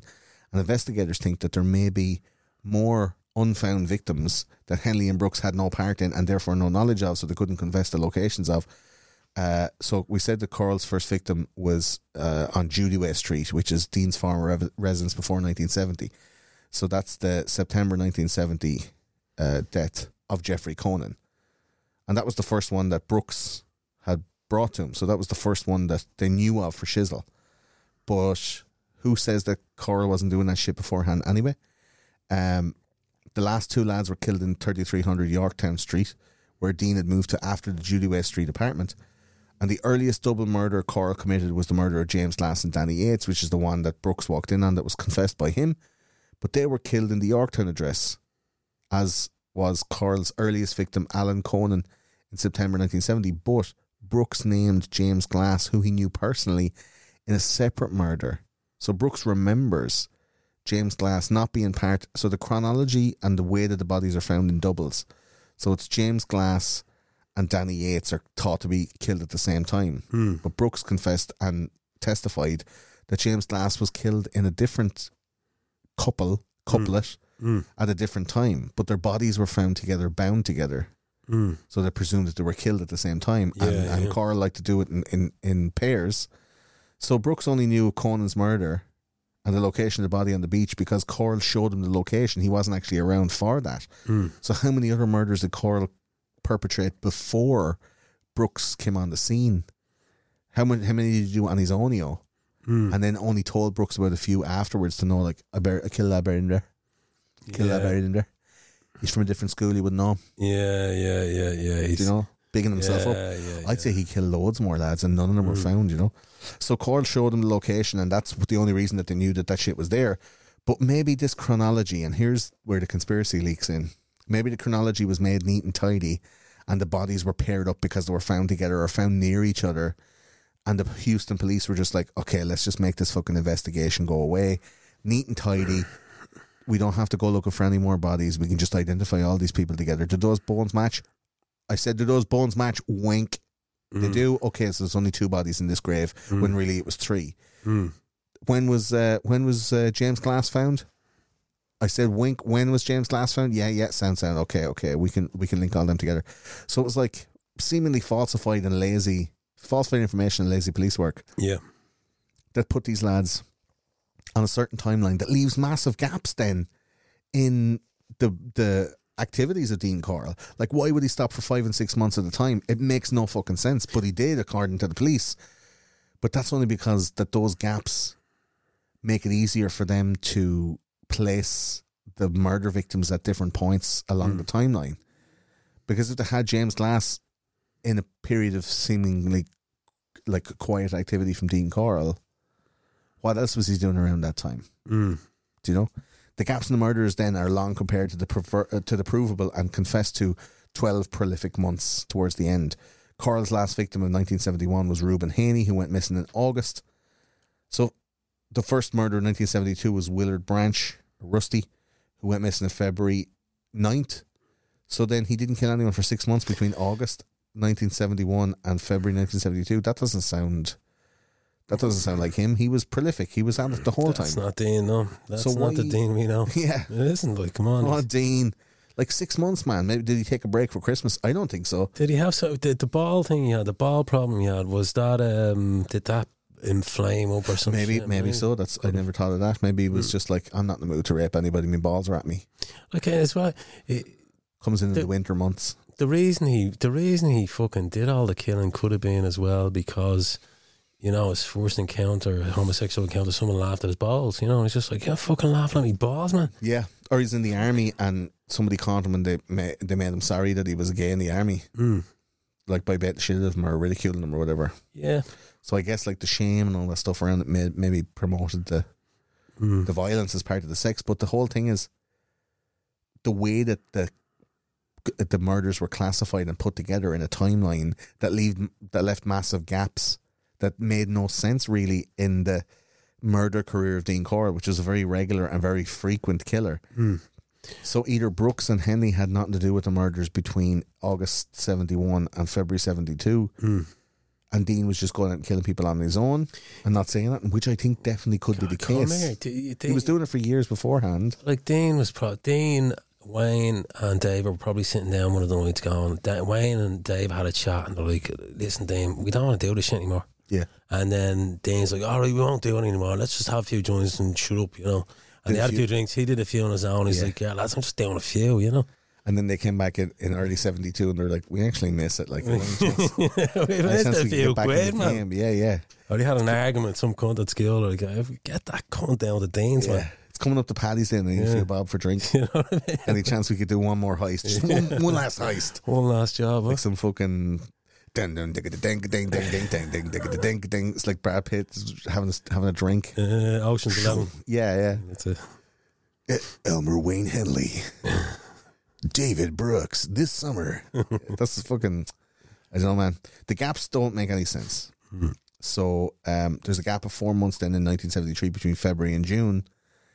And the only unidentified victim of Corll was the badly decomposed body in the boat shed, which, by the state of decomposition, was killed in 71 or 72. And as he was wearing swimming trunks, this body it was thought to have been uh, murdered during the summertime. He was out having a swim down by the lake. Dean found him, crime of you know convenience. mm. Put him on the board, gave him the shots, you know, killed him, and then buried him out in the fucking. Why is he putting his pants back on? He's not putting his pants back on. He never took. found with the pants on, no? oh yeah, maybe it was just maybe he didn't put him on the board. Maybe he just killed him and just Mm. buried him. Well, he was naked. He just he was just putting a modelling or just prancing around with no top on or something. I don't know. I don't know. I never thought of that. Yeah, why would he put his underpants back on if he was going to bury him? pants know. back on him. I'm going to bury him. Yeah, You know? put these lovely speedos on him, take a picture. yeah, I never thought about that. Maybe he just killed him, he, he- or maybe the young lad in the speedos caught him burying somebody in the boat shed because he was swimming around. Yeah, And he was like, "You got to go, man. You can't be a witness." that's yeah. That that, that could be. That yeah. could be. I never heard that, but that could be the case. Yeah. I never thought that he'd never raped him. He just like yeah. killed him out of convenience. Um. So yeah, the uh, the burial spot for this guy, the clothing, and the gaps mean that investigators deduce he was killed in late num- summer 1971. So this was a time of of prolific murder for Dean. Mm. It was his first kind of wave, and then he stopped in um, he stopped in uh, August until the following year. So like there was seasons. He'd go through seasons of murder, Mm. but it wasn't a pattern in any way. Mm. So I mean, if this was at the end of a very prolific period, who knows? Dean might have been bringing the the the torture box down full of bodies or full of body bits, Mm. and he was burying it down by the boat shed. And this lad was swimming around, and he's seen him, and he's like, "Okay, this lad has to go." Yeah, That's probably the boat best. shed, Yeah, yeah. The, the, the best uh, uh, uh, summation. Mm. So then, what what Dean himself, or what Henley calls um, the bloodlust frenzy uh, for the summer of 1973, it includes the deaths of Billy Ray Lawrence, who was 15, Ray Blackburn, 20, Homer Garcia, who was 15 years of age, John Sellers, 17, Michael Baulch, who was 15, Marty Jones, 18, and then Charlie Cobble, 17, James and Dre Mala, 13. And this was Corll's most prolific period of uh, murder. All of these lads went on the board, uh, but he went from nothing from the year before Mm. for six or seven months to this frenzy of like bang, bang, bang, bang, bang. After this, like it's a steady stream of murders. A lot of the investigators are like, how can you go so quiet? Usually it ramps up, it ramps up, it ramps up, and then ends in a frenzy. But there's never a break. You were saying it was 42 boys were missing in the area though at the time, so there's Yeah. there's still was there 14 unaccounted for. Yes, yeah, yeah, yeah. So And it could have been uh, Dean, Dean Corll doing that stuff in the before time or the after time, or in the down times when I mean, when did when they Brooks and missing? Henley weren't involved. That's the thing. So they're going missing in these times of the gaps. so people are presuming that like Corll was off doing his business without Henley and Brooks Mm. at some stages, at some points. that like he decided, yeah, I'm just going to do this one on my own. Mm. Do you know? Just kind of do them for the crack, you know. It's like it's like it's like when you're giving up smoking and you yeah you're just gonna have a slight smoke without anyone seeing you. You know, it's gonna And then, and then the next thing you're back is to 40 a day, forty a fucking day. You know? killing eight, killing eight young lads in the summer, just going, Yeah. I can't stop, I can't give up. I can't. I tried the patches, but uh, Kind of got the pedo doll, like fucking. You know? yeah, I got the, I got the fake ones. yeah, you know? Yeah, we got the we got the the rape vape. The call it. rape vape, yeah. Yeah, trying to get off a rape. Yeah, it didn't work, man. Didn't work. He was prolific that summer, seventy three, and um, yeah, I mean he uh, he ended in a bloodbath. Andrew, will you tell us about how he ended? Dean and his two child accomplices continued their killing spree into August 73, and Henley, now 17, asked Timothy Kerley to a house party in Dean's gaff. On the way to the, the group were joined by Rhonda Williams, who was a friend of Kerley's. She had been attacked by her father that evening and was looking for some secure company. I mean, the irony of that. Fucking hell, what a bastard. Dean was mad about bringing the girl to the house, and now she knew where Kerley was. She couldn't be allowed to leave. He was so furious. The reports from Henley Mm. says that he was roaring and screaming and shouting. He pulled him into another room and he grabbed him by the face and he's like, "You fucking little prick! Mm. Can't believe you brought a woman into this house." He was so abhorrent to having a female presence. Mm. And I mean, that kind of says something. I don't know what it says, but it definitely says something that he didn't want to have anything to do with a woman. And then, and then, I mean, spoilers. When they put them on the board, Mm. uh, he wouldn't have had to do with Ron. He didn't even want to take off her clothes. Mm. Uh, where he was, he was wanting to strip down um, Kerley's body, like strip, Mm. strip him down naked. And he was Mm. like, I don't care about Rhonda. Just like ki- kill her or whatever. Mm. He was so mad for some reason. I don't know what the reason is. Could it be that he was just wanting to deal with boys? Yeah, just he was horny that night. He wanted to kill a, a dude and fucking dis, you know, like bringing your mom to a house party. You're like, what are you doing? Like, It was a 15 year old girl, so I, I mean, he could have done stuff with that. I don't know. It's weird. I don't know. Uh, Maybe, was- I mean, the murderer's mind or whatever. Yeah, who the hell knows? Yeah, yeah, yeah. Um, so uh, they all got fucked up, drinking, smoking weed, and they all fell asleep. And Dean put Kerley and Rhonda in handcuffs and gagged them. He also put Henley in handcuffs and gagged him. And when Dean noticed he had woken up, he told him that they were all gonna die because Rhonda had come over. Henley promised he would participate in, in the torture and murder of the other two if he was released. So the two brought Rhonda and Kerley out and tied them to the boards. The boards, there must be two boards. Dean gave yeah, yeah, you got extra boards. fucking hell, man. The Dean, Dean gave a knife to Henley and said to cut the clothes off them both. Rhonda had woken up and started questioning Henley. He asked Dean if he could take her into the other room, and Rhonda asked Henley if he was going to do anything about it. So Henley picked up a pistol and pointed it at Dean and said they'd gone too far and had to stop. Dean came for Henley, shouting, You won't do it. And Henley let off a shout, a shot into Dean's forehead, spinning him around, shooting him in the shoulder. And then, as Dean stumbled down the hall, shot him three times in the back, killing him. Jesus. Yeah, man. It was it was a fight for survival. It was a, he was a fucking demon though. It was a real uh, cinematic piece. Three shots and he's still trying to crawl his way fucking away from. Uh, I've watched a, I've watched a lot of videos of of handgun shootings, mm, and like I think Hollywood has a lot to answer for, mm, and TV has a lot to answer for. You know, in the in the you know in the movies when there's like five bad guys and they all have machine guns and none of them are able to hit Arnold Schwarzenegger once, Mm. and he, he pulls up a gun and goes bang bang bang. Mm. Three of them are dead with three bullets. mm, Like I've seen videos of lads getting. You know, live leak videos, lads getting Mm. shot and stuff like that, Mm. and they're running with a knife, and the guy is like with a GoPro, like fum fum fum fum fum fum fum, put eight ten bullets into him, mm. And they're still running. Like there's no such thing as like unless you have a big fucking Desert Eagle or a you know Magnum 357 or some shit like that. Mm. Like there's no shooting them and then going ah and like being stopped by one nine millimeter bullet. Mm. Like a okay. nine, one shot from a pistol is not gonna stop anyone dead in their tracks if they're running towards you. Mm. Unless it's in a coin, unless it's in their head or your heart or I mean, even at that, like, is it Mm. if it's in your heart? You probably you, you take another couple of steps at least. It's not this like stopping in the movies and all. It has this like stopping. There's still life left in you. Yeah, You're yeah. looking at the positive. Hey, I'm still You're going not- to dance the cha cha one more time. You're not like, oh, that was a bit stingy. Anyway, like obviously it's not fucking totally dismissed, but like Yeah. if you're in a, a ravenous, murderous attack mode, Mm, shooting you once in the chest is not going to put you down. mm. You need a Seemingly. few. Yeah, yeah, yeah. Okay. You need to need to have a few. So like he shot him in the forehead, Mm. right in the middle of the eyes in the forehead, and it, the bullet it wouldn't even penetrate the skull. That's how that's how flimsy the the 22 pistol he was using. Okay. Yeah, yeah. Like a 22 is a real small bullet, like Mm. so it didn't go in, and the velocity didn't didn't make it go through the skull. It bounced off, and then Corll was like, "Oh, Henley, Uh, oh. you're fucking dead, man!" And you talked you talked your way off the board. You're fucking dead. I started running at him, so he hit him twice in the shoulder and spun him around. And then Dean was like, "Okay, shit, I'm gonna have to go get something." Possibly running for another weapon. Mm. Ran out the door, down the hall, and and Henley stood in the doorway. And he said he put three into his back, emptied the clip, Mm. emptied the the gun into into his back Mm. At close range. Bro. at close range, and and Corll fell down the hall and and was was you know dying, bled out, and Mm. died. And the police that found him said that he was like weak looking and limp and grey, Mm. like not like a re- and he was naked as well, fully naked. Mm. So like I've seen the picture and it's fucking weird, man. Is he fully naked? Yeah. Fully naked, yeah. No runners on, like.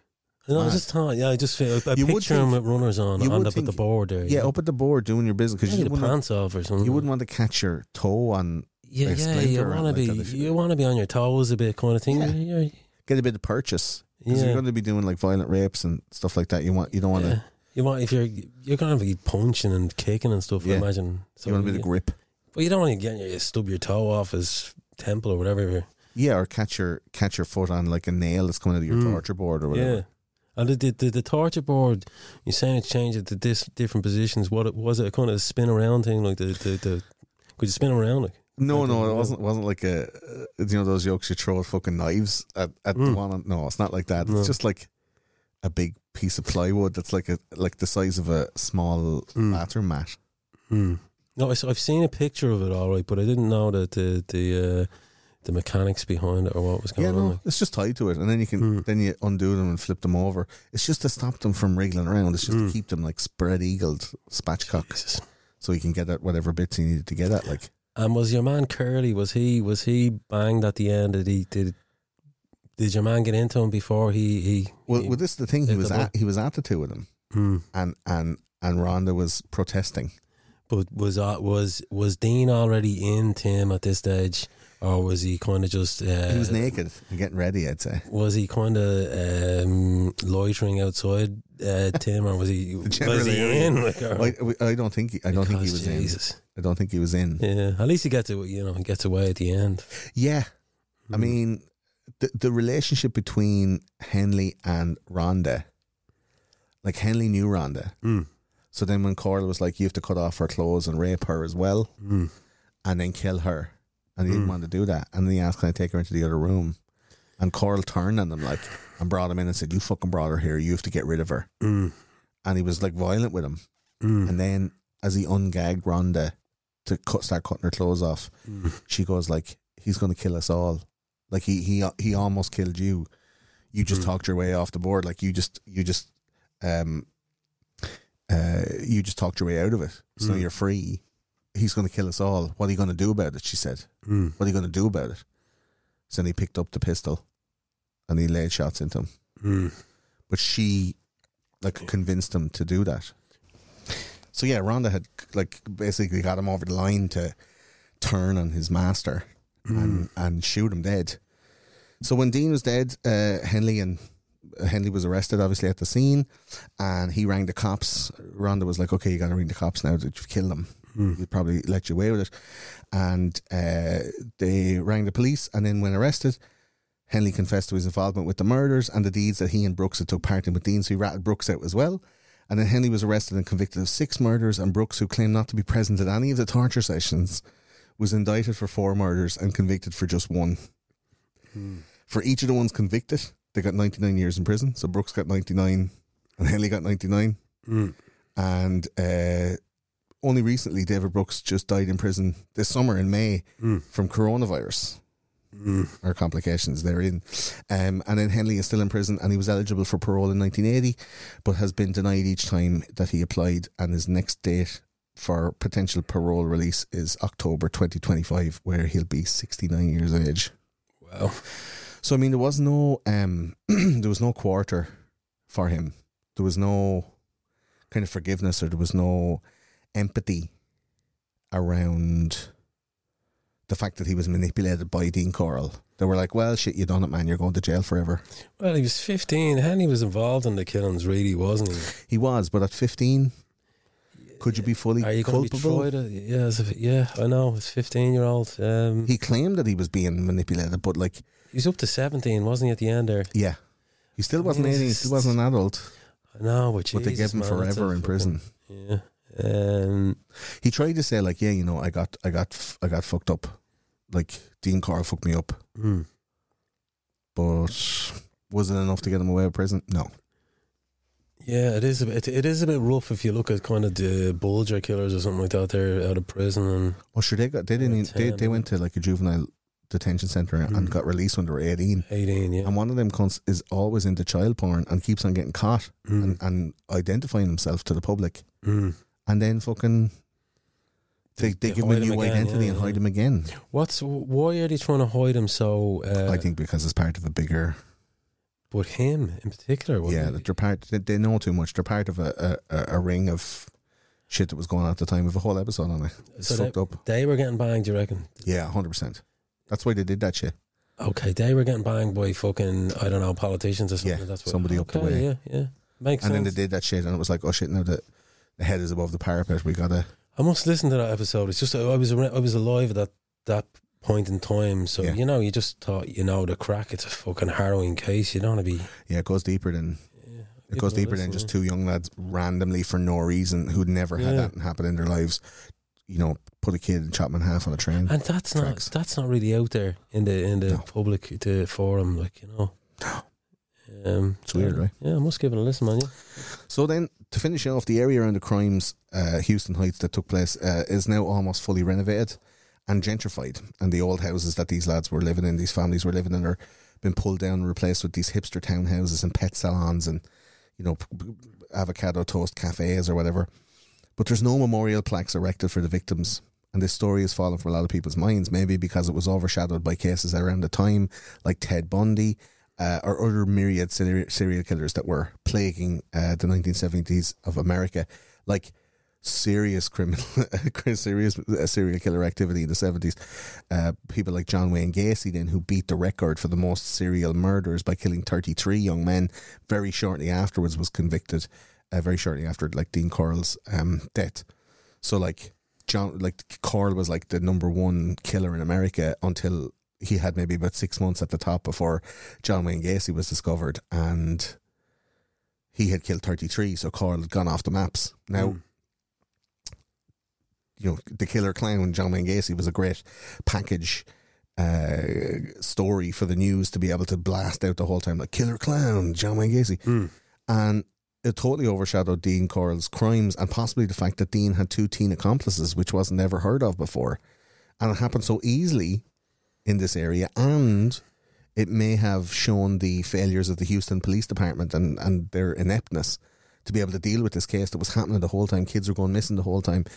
Um, the way Gacy picked his victims, everybody was separate. Like this is nearly all from one little kind of township, like one little kind of housing estate, pretty much. Mm. 28 kids have gone missing at the hands of Dean Corll. And like the Houston police were absolutely culpable. So maybe they were like, Jesus, say nothing about this in the fucking news. uh, make sure everyone's talking about the killer clown and not about like how shit we are. So similar to Gacy, there's more uh, sinister and wide-reaching elements to the story. Like Gacy was into like um, Freemason shit. Like he had organizations, and he used to have these parties in his basement where young lads would come over and he'd do the same thing, and he'd pick his victim, and then the next thing he'd be engaged in kind of homosexual activity that would turn into like let's let's not turn this rape into a murder, and then it turn into a murder kind of thing. And uh, Corll was even maybe implicated in human trafficking and maybe murder for hire. So who knows how many murders were committed before this official count that was given out of 28. Like Corll was like saying to that's how he got David Brooks online with him. He was like, Okay, Brooks, you need to bring me these bodies. I give you two hundred pound a pop. Two hundred dollars a pop, which is what you thirteen hundred now in today's money. And Brooks was like, oh, "What are you going to do with them?" Like, I don't know. And he's like, they're, "What what we're doing is we're taking them in and they're for for sex trafficking. We're going to we're going to make like child porn with them and force them to do this porn, or we're going to traffic them out as like rent boys and and you know fuck them." And he's Hmm. like, "Oh, okay then." And That's then okay. and then he was doing that for ages. And then when he walked in on on Corll himself Mm. killing two lads, Brooks was like, "This is not what you said. This is way worse." Mm. So, how long was Corll doing it? Was he actually involved in sex trafficking through the sixties? Was he, was he the bin man? Was he the was he the garbage man? Like when when when these twelve year olds were done with, Mm. were they like, we got to call Dean? Dean Dean loves to dig. So Mm. in the Houston area, yeah, maybe there was like a paedophile ring involved in taking in these young lads, using them up for sex, and then we'd ship them off to Dean's gaff. mm. And then Dean had disposed of him. This is up up until he started, like I'm saying, in the '60s. Maybe that shit was going on, and then when the supply stopped and Dean didn't get, he was calling for afters on all these Mm. kids. You know, basically, yeah. like, you leave them to me, and I, I'll, I'll give them their last rape, and, and then I'll chop them up and get rid of them for you. Wink. Mm. And maybe when when that supply dried up in 1969 or 1970, he was like, I kind of liked doing that, so I'm going to continue doing that on my own Mm. Like an entrepreneur or whatever. And he hooked Brooks in and all Yeah, at that point. it sounds feasible. Definitely feasible. I mean, you know, He's, None of it makes sense, but like, the sex ring thing makes uh, makes sense. Really, you know, you, you might have started started getting kids. If you're if you're saying eight hundred thousand kids go missing a year, yeah, that's even that's recently states like Jesus, man, what, with like internet and all this f- f- the I had no CCTV. idea. I had no idea though. Yeah, it's bananas. Eight Isn't it? hundred thousand fucking kids. Like, Yeah, bananas. That's like incredible. Like Mm. in, in, the, like in this day and age with, with fucking phones and stuff Phone like that, how would they and- not? yeah, man. How would they not find Amber alerts and all this. This is before Amber alerts. This is before like uh, even even a a, a properly nation, nationalized news service. Hmm. So you had networks that were syndicated across the whole country, but there was no way that you could get like a broadcast to everybody in the country. So if you like kidnap someone in Texas, within two days you could have them in like Wyoming, and they'd never be found again. What do you mean? There's no, there's no, uh, There's no nat- nationalized communication service, so you couldn't like. You'd have to contact a, ho- like dozens of different newsrooms to be Hmm. able to get that child's picture on the news for everybody. Whereas now, like you send it to one place, you send it to like your CNNs or your Mm, NBC News, mm, and they'll be able to de- to to centralize the information and get it out to everybody immediately. mm. But back then, like you had to ring, you had to post photos, and they had to scan them into the thing, and but you know it wasn't a quick turnaround. But like, eh, there's eight hundred thousand kids gone missing. Say, what were they saying last year? Yeah. in in America. Yeah. And uh, are these kids' pictures getting put in the news every? Yeah, they are. Yeah, because they're eight hundred thousand of them. they're they're like they're, there's amber alerts going out for all of these kids, and a lot of them are found, but a lot of them are not found. What's an Amber Alert? It's like uh, the system that they have for tracing kids. Like they say, you have to find them within the first forty eight hours, or Mm. else They're gone. the chances of them being dead or never found again are very very high. Mm. So the Amber Alert it sends out like texts to people's phones. It sends it puts like emergency radio broadcasts. It puts like t- emergency. It cuts into the TV Mm. and all that stuff going in your area. Amber Alert. There's a child last seen wearing these clothes, uh, maybe in a car like a white, you know, Ford Focus, and it's being driven by a white male with blonde hair. If you see them, please report. And it just Mm. goes out to everyone at the same time. And that's a really good way of being able to be like, oh, I just saw that car just turn down blah blah blah street or whatever, Mm. and people are able to find the kids a bit quicker. But that's a system that's only re- relatively recent. This is 1960s. Like there's Mm. fuck all happening, and if he's like getting rid of kids that have been passed around like a joint at some fucking mad elitist sex party, some paedophile ring sex party, Mm. and Dean Corll is burying him at the back of the factory because that's what he loves to do, loves to dig. Mm. He's getting the afters, and he just got used to it. And then the kids were, he, he just needed, like the patches, he wasn't able to give up, Mm. you know? So he was like, okay, I need to do these on my own. And he found Brooks, and he's like, okay, you need to bring me some kids because I, I, I really liked doing that stuff to those other kids, and like, Mm. I want to keep doing it. That's the only explanation I can, I can come up with. Like, just he, he just went from nothing to being really good at it. Mm. And there's no way you're really good at it from the start. Like it's No. very rare that you would be that good. No, I doubt it. You know, it's, there's a lot of fucking. There's a lot in it. isn't there? Really, imagine so much. fucking. What, what are you doing? You have to put the body in a bag. Um, Cover. He had he had loads of lime, lime as time, well. Yeah, yeah. I got no lime. You you get the line this time. I got the fucking shovels. Yeah, it's fucked up, dude. Like, um, and and and what's mad is it's often in one area, and then the, the parents were so willing to believe that their kids just ran away. I mean, here's a That's ma- crazy. here's a mad idea. Imagine, imagine it was a pedo. All the parents were inv- just banging their kids Yeah. or banging all the kids. They're all involved somehow. Just all just banging each other's kids, and then ah, fuck going down the plate. Yeah, they ran away from home. Grand, that's Yeah. perfect. That'll do. Maybe they were taking money for keeping their mouth shut. Yeah, Maybe he- they had something on them. Yeah, you'd never know, man. You'd never know. And I do think like stuff like when we're talking about it on a show in the future, um, Pizzagate episode, the likes of Epstein, Mm. he has pictures of every cunt hunched over like a child's body Mm. in that place. Yeah. has pictures of every cunt, and those pictures are in the, the hands of other people now. They're not. They wouldn't ha- be with Ghislaine Maxwell or whatever. No. Or they, someone high up is after saying, "Here, fuck you, I'm getting them," and Yeah. has the, has all the the, the Yeah, and they're making people do like there's there, those people are owned. They're all owned, mm, and I think uh, on a on a on a smaller level, mm, like places like Houston Heights may not have been the epicenter for that, but it could have been. Dean could have been like the the last link in a chain of people that were involved in human trafficking, creation of child porn, snuff movies, mm. um, or, like ordering kids to sexually abuse for hire, and then you have to get rid of the body. So who do you call? Thing, the Candy yeah, Man. Yeah, He get rid of them shits for you. fuck that. So a lot of the stuff was off his own impetus, the stuff that he's famous for, and the stuff that's confirmed. But the supposition is he was very good at it from the start. From September 1970, his first official kill Mm. was done very, very well. And it couldn't have been done that well if it was just like a crime of passion or something. Mm. That he'd had to have practice with doing this shit before. No, the chap obviously loved it, you know. So there was, Loved it. There was I think. Wayne Henley loved it too. Mm. Um, so yeah, that's the story of Dean Corll for this episode. Um, we do at the end of the episode we get a little off the fence. So I just ask you for your opinion on a few little things, and we finish up. On, man. So young Dean, Mm. was there anything in Dean's life that you think could have triggered him off doing this, or do you think it's just like inert feeling inside him that just made him want to do this? Because it seemed like he had a pretty good life. Yeah, he was. It, there was just obviously something there. I, I- you know, nobody's really nasty at the core. I don't believe. You know, Yeah. It's, it's, it's like- Conditioning. yeah, you know, I'd say um, maybe in the trailer park he was getting banged. Um, yeah, someone had their hand in. in the army, you know, in his grannies. There's a lot of a lot of there has to be in some sort of violence in his life. You know, he must have been getting battered by maybe all the ex husbands or as well. It was the fifties as well, you know. Maybe he enjoyed the battering as well. She was dis- she was divorced from three dudes at that point. Hmm. And then his Mickey was a bit deformed, so he was probably got laughed at. He probably got a bit of a laugh. You know, who Yeah. hasn't got their Mickey laughed laughter? Yeah, I have. It affects. We all have. yeah. That's what you get for taking it out of the party, though. I suppose But, ruined that dinner party. but uh, yeah, that could be people something. people will never forget that christening. but yeah, it's it's um it's I- think it's something psychological that affected him. That time away in his granny's was definitely something. Mm. Something happened there.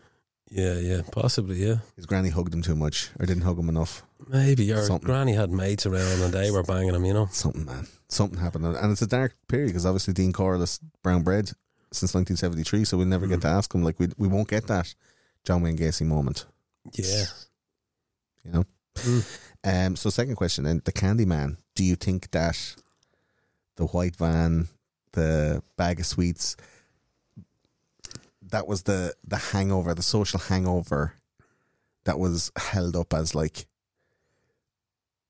the existential threat to every single youth in America, and in fact, the world, like the English speaking Mm. world, where there's a man who try and get you into his van with sweets Mm. like it, his crimes were overshadowed by Bundy and Gacy at the time, and the seventies were absolutely replete with very prolific and now famous serial killers Mm. that kind of overshadowed Dean Corll because you never really hear you hear Bundy, Dahmer, Kemper, Mm. you know Berkowitz, Son Sam, or you know John Wayne Gacy. It was all around this time, Mm. but you don't hear Dean Corll No. mentioned that much, No. and yet the epitome of a dirty cunt trying to steal your kids by getting you into the van with sweets. That's Dean Corll. Yeah. So do you think that like the Candyman should be more famous? That people should know more about this? And in in the in the uh, discovery of this story, people might trigger some memories, or they might find something that, that runs a little bit deeper in Houston. Some kind of pedo stuff, maybe like a ring, maybe. Yeah, I'd say there's there's definitely a ring there. Yeah, um, I I think the whole I, I think he should be more famous. The the white van and the the like he's the text he's the textbook Yeah. rapist. You know, like if there was a, if there was a rape Ken doll, this he'd be he'd be the he'd be the doll. Yeah. You know, with the van, the sweets, the fucking. You it's know, the epitome of Yeah, it really the, the- is, the yeah. street pedophile. Yeah, it'd be I think that's that's the way that's the story that has kept the legend alive Hmm. of Dean Corll. That it's like there's a man in a white van with no windows Hmm. that's going to take you away. The Candyman's coming for you, and Yeah. where people don't know the details of the crime itself because it's been obfuscated for you know reasons that we can only guess. Mm. Um, there's a way that folklore or that like you know these like uh, etymological or uh, analogous terms, these allegories that we tell our kids, like, oh, you know, don't fucking don't walk under a ladder Mm. because it's bad luck. You only tell them that. You don't explain to them like if you walk under a ladder and the lad above Mm. uh, uh, drops the paint can. Mm. If you're on the outside of the ladder, it's not going to hit you, but if you're on the inside, it will hit you. Or Mm. you know, like don't open an umbrella inside because you get the water everywhere. Mm. But people won't care Mm. Unless you tell them it's bad luck, and then they'll do what they're told. You know? Yeah, yeah. So like this is kind of like the Candyman is like, don't get into it. Don't don't take sweets off of strangers. Mm. It'd be interesting. If, is that the actual first time? Like, is there? A, I, you know, yeah, can you can you can you uh, trace back forties and thirties where people saying it then? Well, the etymology of Mm. the pedo and the white van with the sweets. boy with the sweets. Don't take sweets from strangers. Where did that come from? Like, Yeah. I would like to know that. Mm. I guess maybe around Halloween as well. Like there's a lot of stuff in the in the early eight or the early eighties, let's say, mm. where there was these rumors of like, oh yeah, they're going to put fucking blades in your chocolate bars and yeah, but that's kind of that. That's the van thing for me. That, was- there's needles, that was, yeah, needles in yeah. the cookies, so don't give out any cookies. Yeah. And I was like, that's totally the fucking uh, the chocolate industrial complex trying to make you buy like Mm. the official packaged sweets and not, you know, have have Yeah. housewives making their own cookies. They wanted a slice of the fucking Halloween candy game, Yeah, so they're like, nails, there's nails needles, and needles and shit AIDS, to scare people away from it. something, Yeah, making their own stuff. Yeah. You have to buy the real stuff. Mm. Um, no more than Dean Corll in his white van and his bag of sweets Mm. was like, if you do that, you'll get raped. Yeah, if I- it, the etymology is there to be found. like that would have been a good scare tactic if Yeah. if you had showed kids the rape board and put a little dummy on it or something as a kid. Yeah, That would fucking. it conjures up images of Christ on the cross as well, and Mm. there's like other, there's weird stuff to it. Like there's weird like connotations that get you in your in the deepest part of your soul. You're like it's recognizable in some weird way. Mm. Do you know what I mean? I'd love to know what he was listening to even when when it was when it was going on. Yeah. Like you know, maybe it was some sort of Christian music. You know, on the and he's he's up there, he's tying him to the. There could be something in that. You know. Maybe he was a religious zealot. Maybe when he went out to his granny's, like she was like making him pray the whole time, and he got like mad about God, and Mm. you know, I'd fucking love for the cunt to be still alive.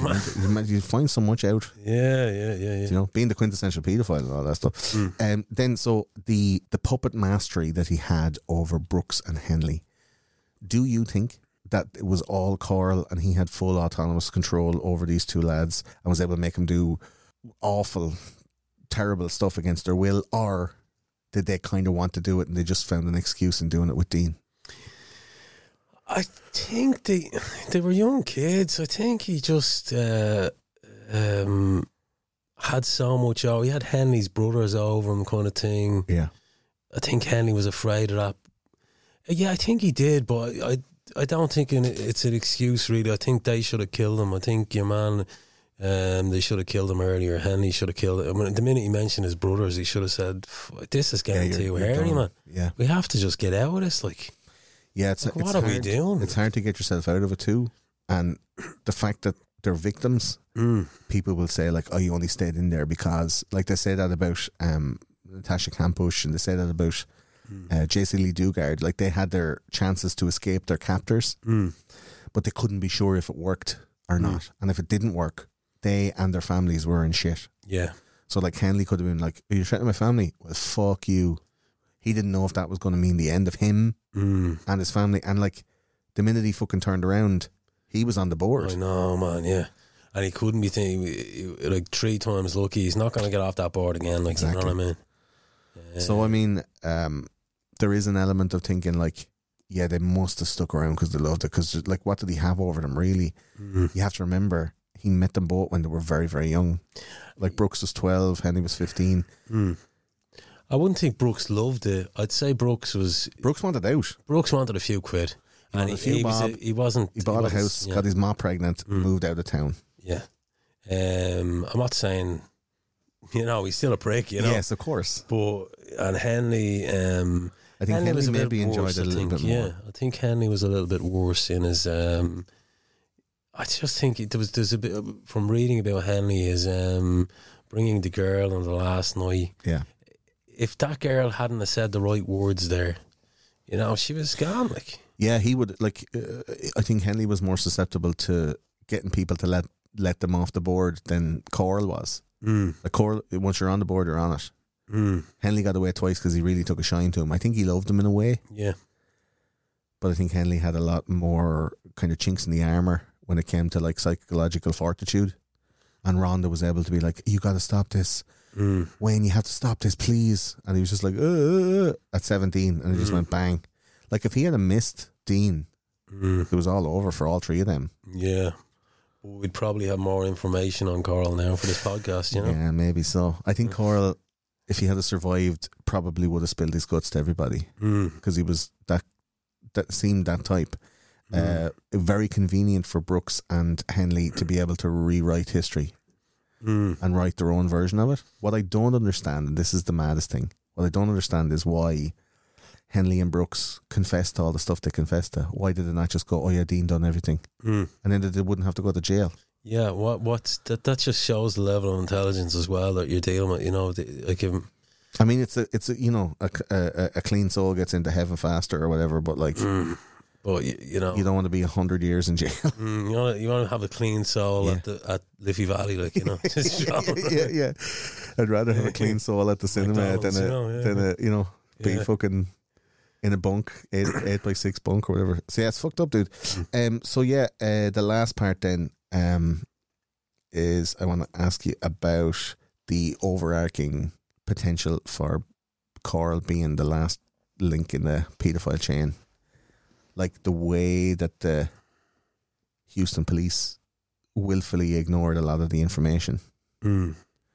Yeah, it's Like, is that is that a possibility, or is it just like is is Corll just like a murderer of chance, and he managed to get a few lads around him, and just is he? i- i- What I'm asking is, is Corll operating on his own with Henley and Brooks and just doing those murders, and he was just like a fucked up lad who owned a candy factory, or is he part of something bigger, and that's why he was willfully ignored by the police, mm. um, and they left they left him alone to, to his own devices. it would make a lot of sense that he was being ignored by the police. Yeah, Yeah, it Really would. Um, he probably was uh, collecting kids for a sex ring. Where did he get all these? Like two hundred quid a pop, fourteen money? quid. Yeah. That's fucking fifty grand or something. Was it 50, Yeah. 50 grand? But he did own he did own a, a, a candy empire. Yeah, but went to the went to the wall, didn't I he? know, but you squirrel away the money, like You know, you're, squirrel away, I suppose. Yeah, you're able to fucking. You're smart enough to not get caught for murders for years. So yeah, um, yeah. I would. I, I'm kind of on the the, the pedophile sex thing. ring. Yeah, me too. yeah. I think there's definitely something deeper, and and in Houston at the time, as well, there was kind of like an uh, what would you call it, a eugenics kind of a thing where it's like the Houston police were like, oh, all these fucking cunts from the heights, they're all just like bums and drug addicts and fuck asses, like all going around ruining the town. Mm. It's nearly better that there, there's none of these on the streets. You know this Mm. attitude that Yeah. they had against the Crips and the Bloods or whatever. Mm. Let them just kill. Let them just kill each other, Mm. and then we'll be rid of them, Yeah, kind of thing. yeah. I think maybe there was an attitude of the police. It's like we're not even going to bother getting involved because like we fucking go down there and we start asking, "Did anybody see anything?" And everyone's like, "I ain't snitching," and you're like, "Oh fuck's sake! All right, go Mm. on." So yeah, there's no point in even trying because. They're leaving notes instead of running away to California. No one's going to want to come back from California. Like, it's bullshit. Yeah, yeah, You yeah. know? Um, Yeah, it's a fucked up story, bro. Yeah, it Isn't it? really is, man. Yeah, it, it was it was uh, it was quite disturbing for the last couple of days watching stuff on it. I was like, Yeah. Jesus Christ, man.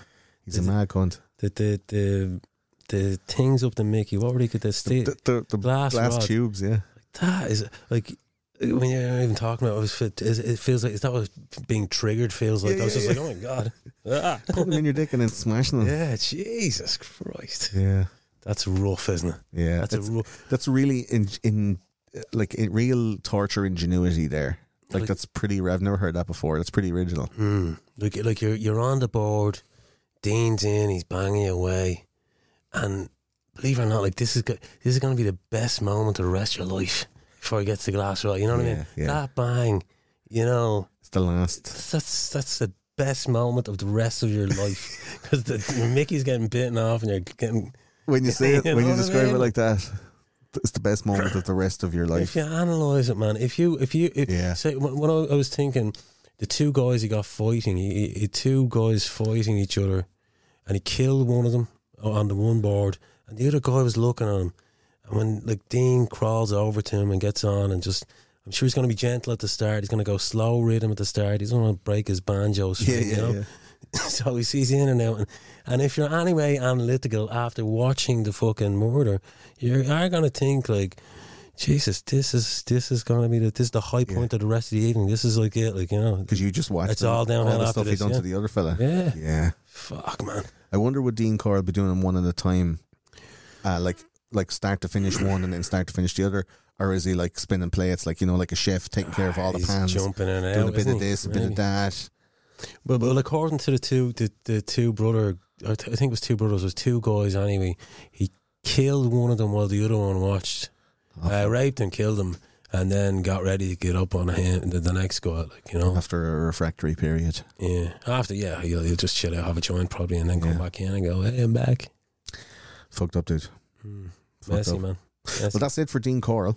Um, if, like I said, anything we said in the show uh, tickles your gick or you want to chat about it, info at those conspiracy guys, do jump in to the Discord if you want to chat with other people. And we'll be doing a live chat about this during the week so you can bring your extra Dean Corll information if you want to uh, come and chat with me and other TCG fans about it.